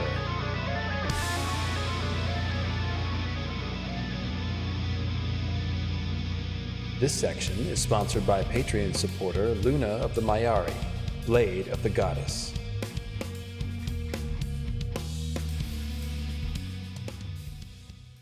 Fittingly, the first involves Coldhands. It's the scene where Bran's company is fighting its way up the hill to get to the safety of Bloodraven's cave. Amazingly, this scene is actually a perfect parallel to the scene at the end of Game of Thrones, where Mirri Maz Duur performed her blood magic on Drogo. We discussed that scene in the first zombie episode as a potential parallel to Jon's resurrection, highlighting the fact that we saw dancing shapes silhouetted inside the tent the shadow of a great wolf and a man wreathed in flames. Now listen to this scene from A Dance with Dragons, which takes place as Bran has already skin changed into Hodor's body and killed wight with Hodor's sword.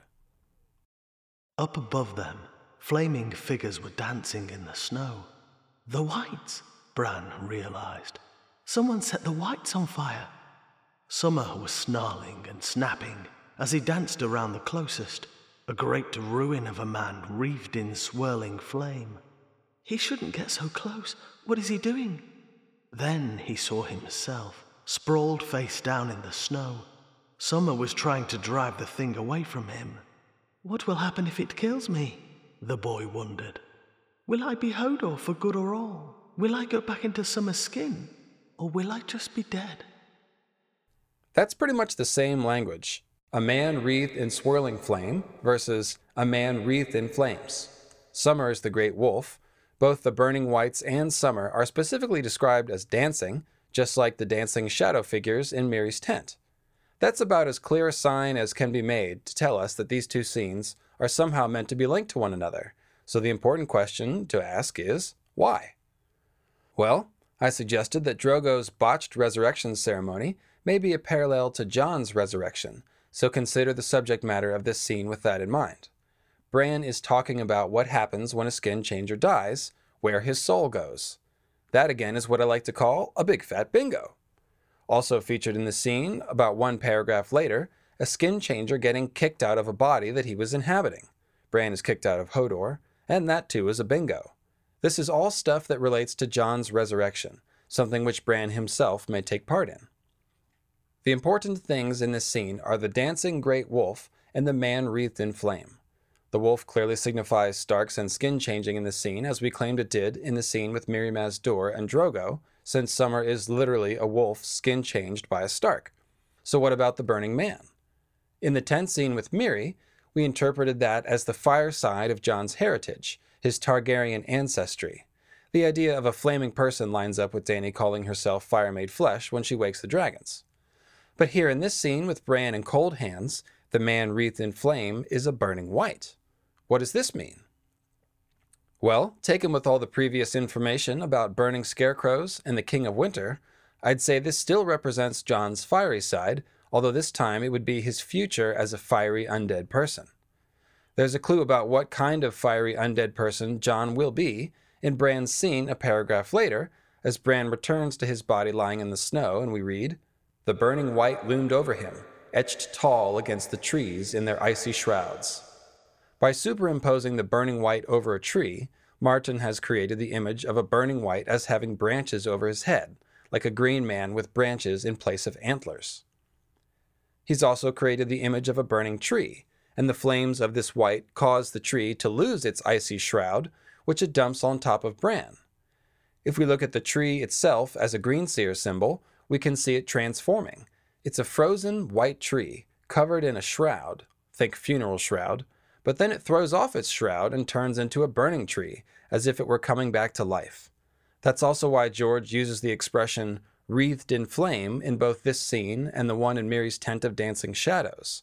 A wreath is a green thing associated with Christmas and winter. A flaming wreath implies a fiery green winter associated thing, which is exactly what the King of Winter is. Exactly. Exactly, exactly.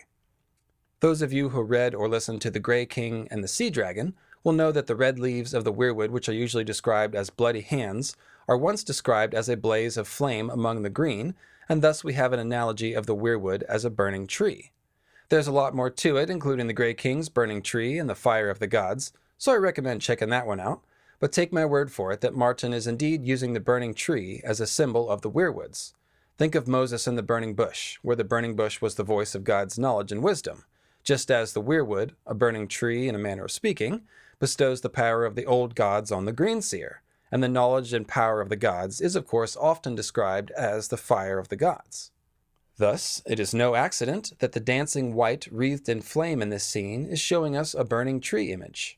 It's merely another green seer clue, but attached to a burning undead person. Essentially, there is a synergy between the King of Winter and the Weirwood. They are both burning tree people. The second scene with burning wights reinforces the interpretations of the first scene, as well as showing us the burning wicker man as the King of Winter with amazing clarity. This is Jon recalling the burning of the wight in Mormont's chamber as he's being given Longclaw for saving the old bear's life. Leading up to the quote we're about to hear, Jon thinks to himself that he sometimes dreamed of somehow earning his father's sword, Ice, through some act of valor, even saving Lord Eddard's life. Now he saved the life of a kind of father figure, Lord Commander Mormont, and he's being given the sword meant for Mormont's son. That's pretty cool because it conflates Eddard, a King of Winter symbol, with the Lord Commander of the Night's Watch. We've already seen that they both overlap with the last hero to some extent. Keep that in mind and check out this scene, which opens with Mormont speaking. I would not be sitting here if it were not for you and that beast of yours. You fought bravely, and more to the point, you thought quickly. Fire. Yes, damn it. We ought to have known.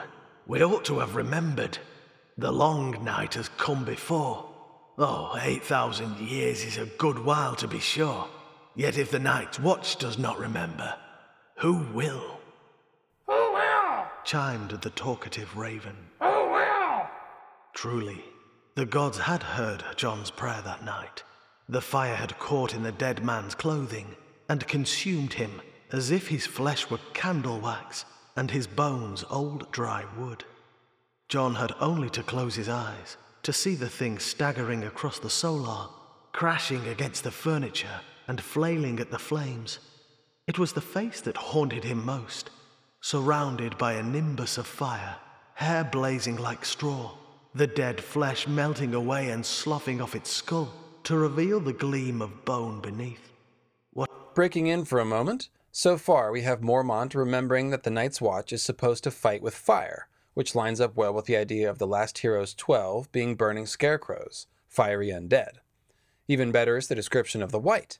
His hair is like straw, just like a scarecrow, and his bones are like old dry wood, which makes us think of a burning tree person again, just like the burning wight etched against the trees in the scene in front of Bloodraven's cave, and just like the wights in the Coldhand scene with Sam and Gilly, where they had bloody red hands to symbolize the weirwood leaves.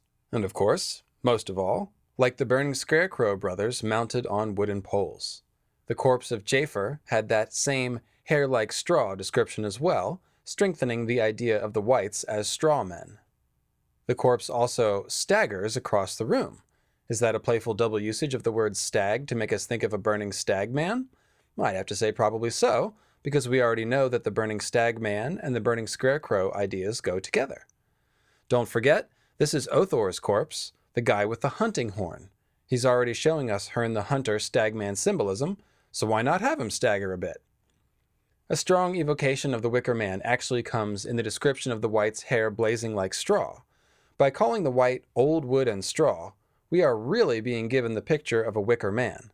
If only this burning wicker man were somehow associated with the King of Winter in the scene. If only. Hmm. Ah, Mr. Martin Lewis, if you would do the honors, please. Whatever demonic force moved Othor had been driven out by the flames. The twisted thing they had found in the ashes had been no more than cooked meat and charred bone. Yet in his nightmare he faced it again. And this time, the burning corpse wore Lord Eddard's features. It was his father's skin that burst and blackened, his father's eyes that ran liquid down his cheeks like jellied tears. Jon did not understand why that should be, or what it might mean, but it frightened him more than he could say. Oh, holy hell. It's the King of Winter as a burning corpse, made of straw, who used to be a Night's Watch brother. This dream has never really made any sense as anything other than Jon's subconscious generating scary things for a nightmare, but now we can see that it makes wonderful sense. Depicting Eddard as a flaming corpse, one which was just associated with being made of straw and old wood, is, is, well, I'm, I'm out of superlatives, but it's the King of Winter, is what it is. His destiny is to become a burning corpse, likely for the good of all humanity, at least everyone who likes it when winter eventually gives way to spring. That's why this dream terrifies Jon on a deep level, He's staring at his destiny as a fiery undead king of winter, a skin changer zombie corn king extraordinaire. Titles, titles. And just to top off all that, the original scene in which Jon and Ghost fought the wight in Mormont's Solar contains yet another echo of the dancing pair of the Great Wolf and the Burning Man, though it's not spelled out as clearly. It doesn't have the tight matching language, but it is nevertheless a scene with a Great Wolf and a Burning wight fighting one another a scene in which Jon symbolically comes back to life and becomes the hero, winning himself a new sword of dragon steel, while burning himself in the process. And that is what we call foreshadowing. B-b-bonus round Trees, body snatching people.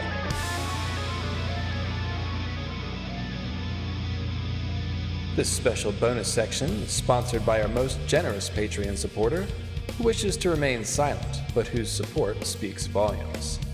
Thanks a lot, Mr.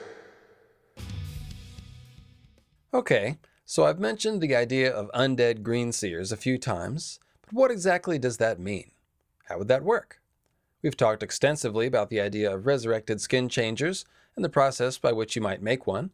The human spirit is stored in the animal, the human body is resurrected by some means, and then either the human spirit or the merged human animal spirit is somehow put back in the resurrected body.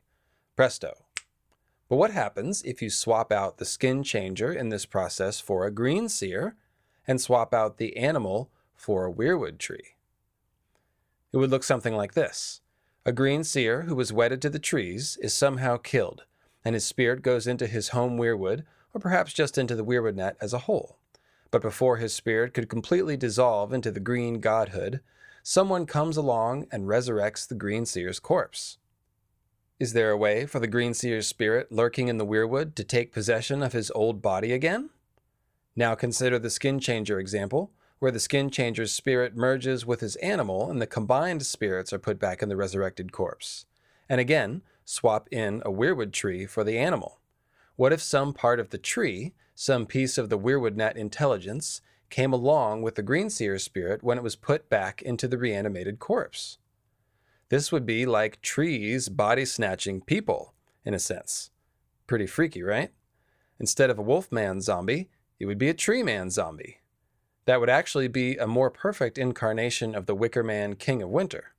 Best of all, because Ghost the direwolf has the same blood and bone coloring of the weirwoods, which Jon remarks upon a couple of times, Jon's resurrection process using Ghost's body as a storage vessel basically symbolizes the weirwood process that I'm talking about. Jon won't be a weirwood zombie, but he's symbolizing one, which makes us wonder about the original last hero or king of winter, or maybe the Night's King or Azor Ahai. I'd throw the Grey King and his weirwood throne in there too. And what about Bran?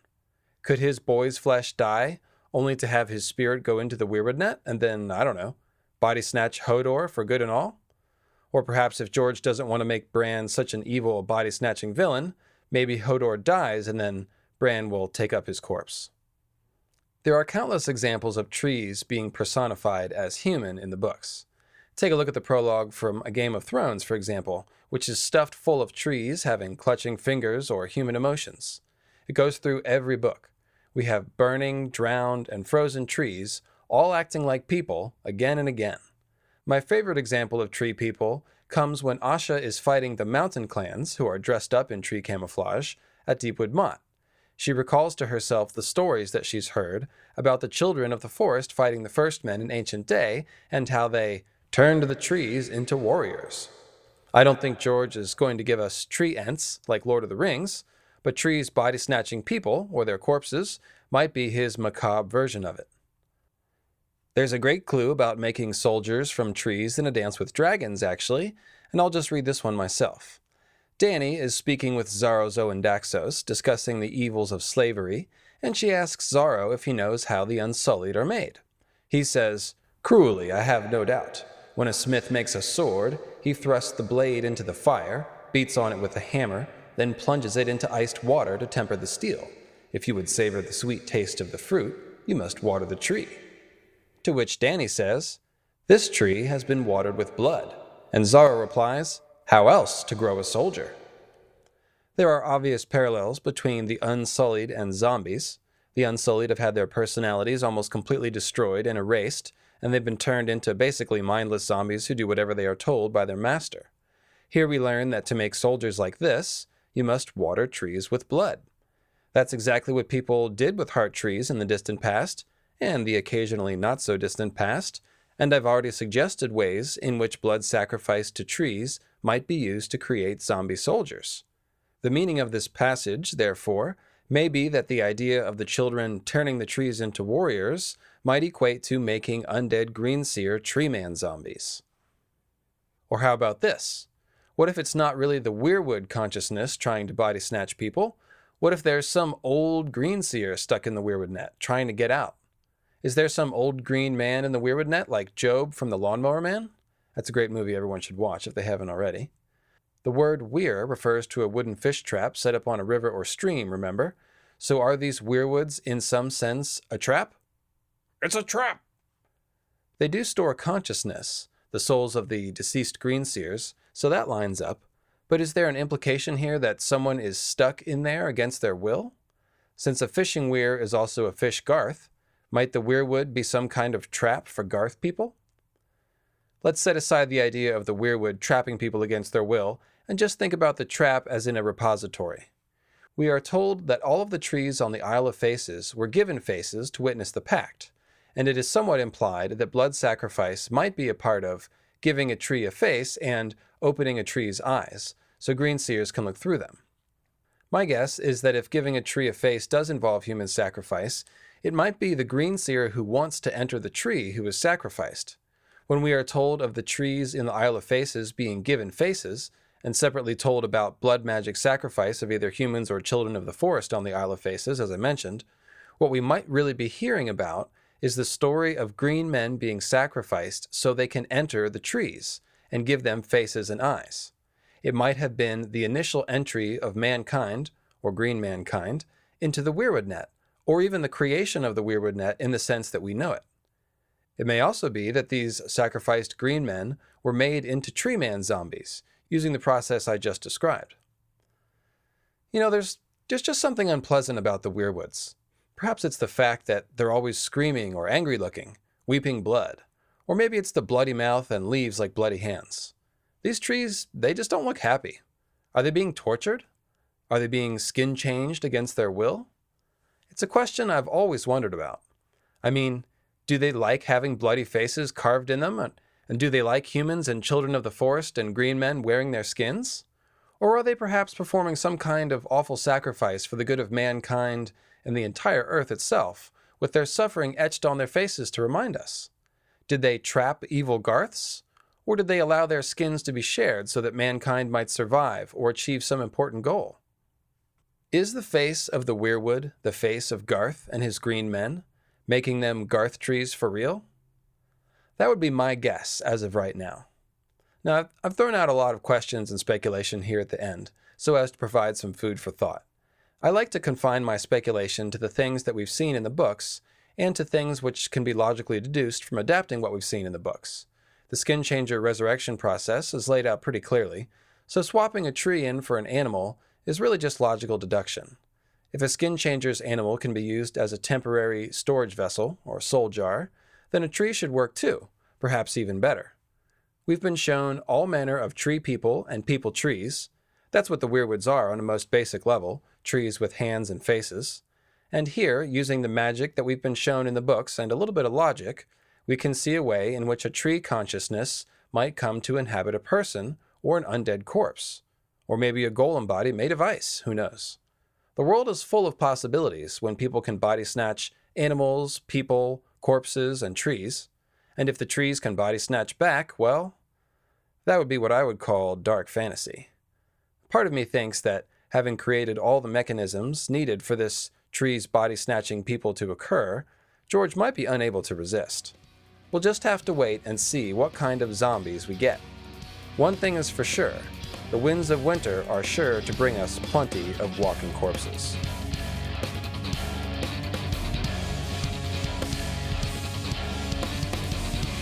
We hope you've enjoyed the Green Zombie series so far. Check out all our other episodes and essays at lucifermeanslightbringer.com. And do if you appreciate this kind of long form analysis of A Song of Ice and Fire, and you have the means to support us, then please consider becoming a Patreon supporter of the show and earning yourself a grandiose mythical astronomy nickname or even a mythical astronomy t shirt. A big thank you to all of our patrons. Your contributions mean so much to us. Thanks to Martin Lewis and the Amethyst Koala and everyone who contributed with helpful finds and observations. As always, thanks to Animals as Leaders for providing the music to our show, and thanks to George R. R. Martin for providing fodder for our imaginations. We'll be back soon with another Weirwood Compendium episode, so until next time.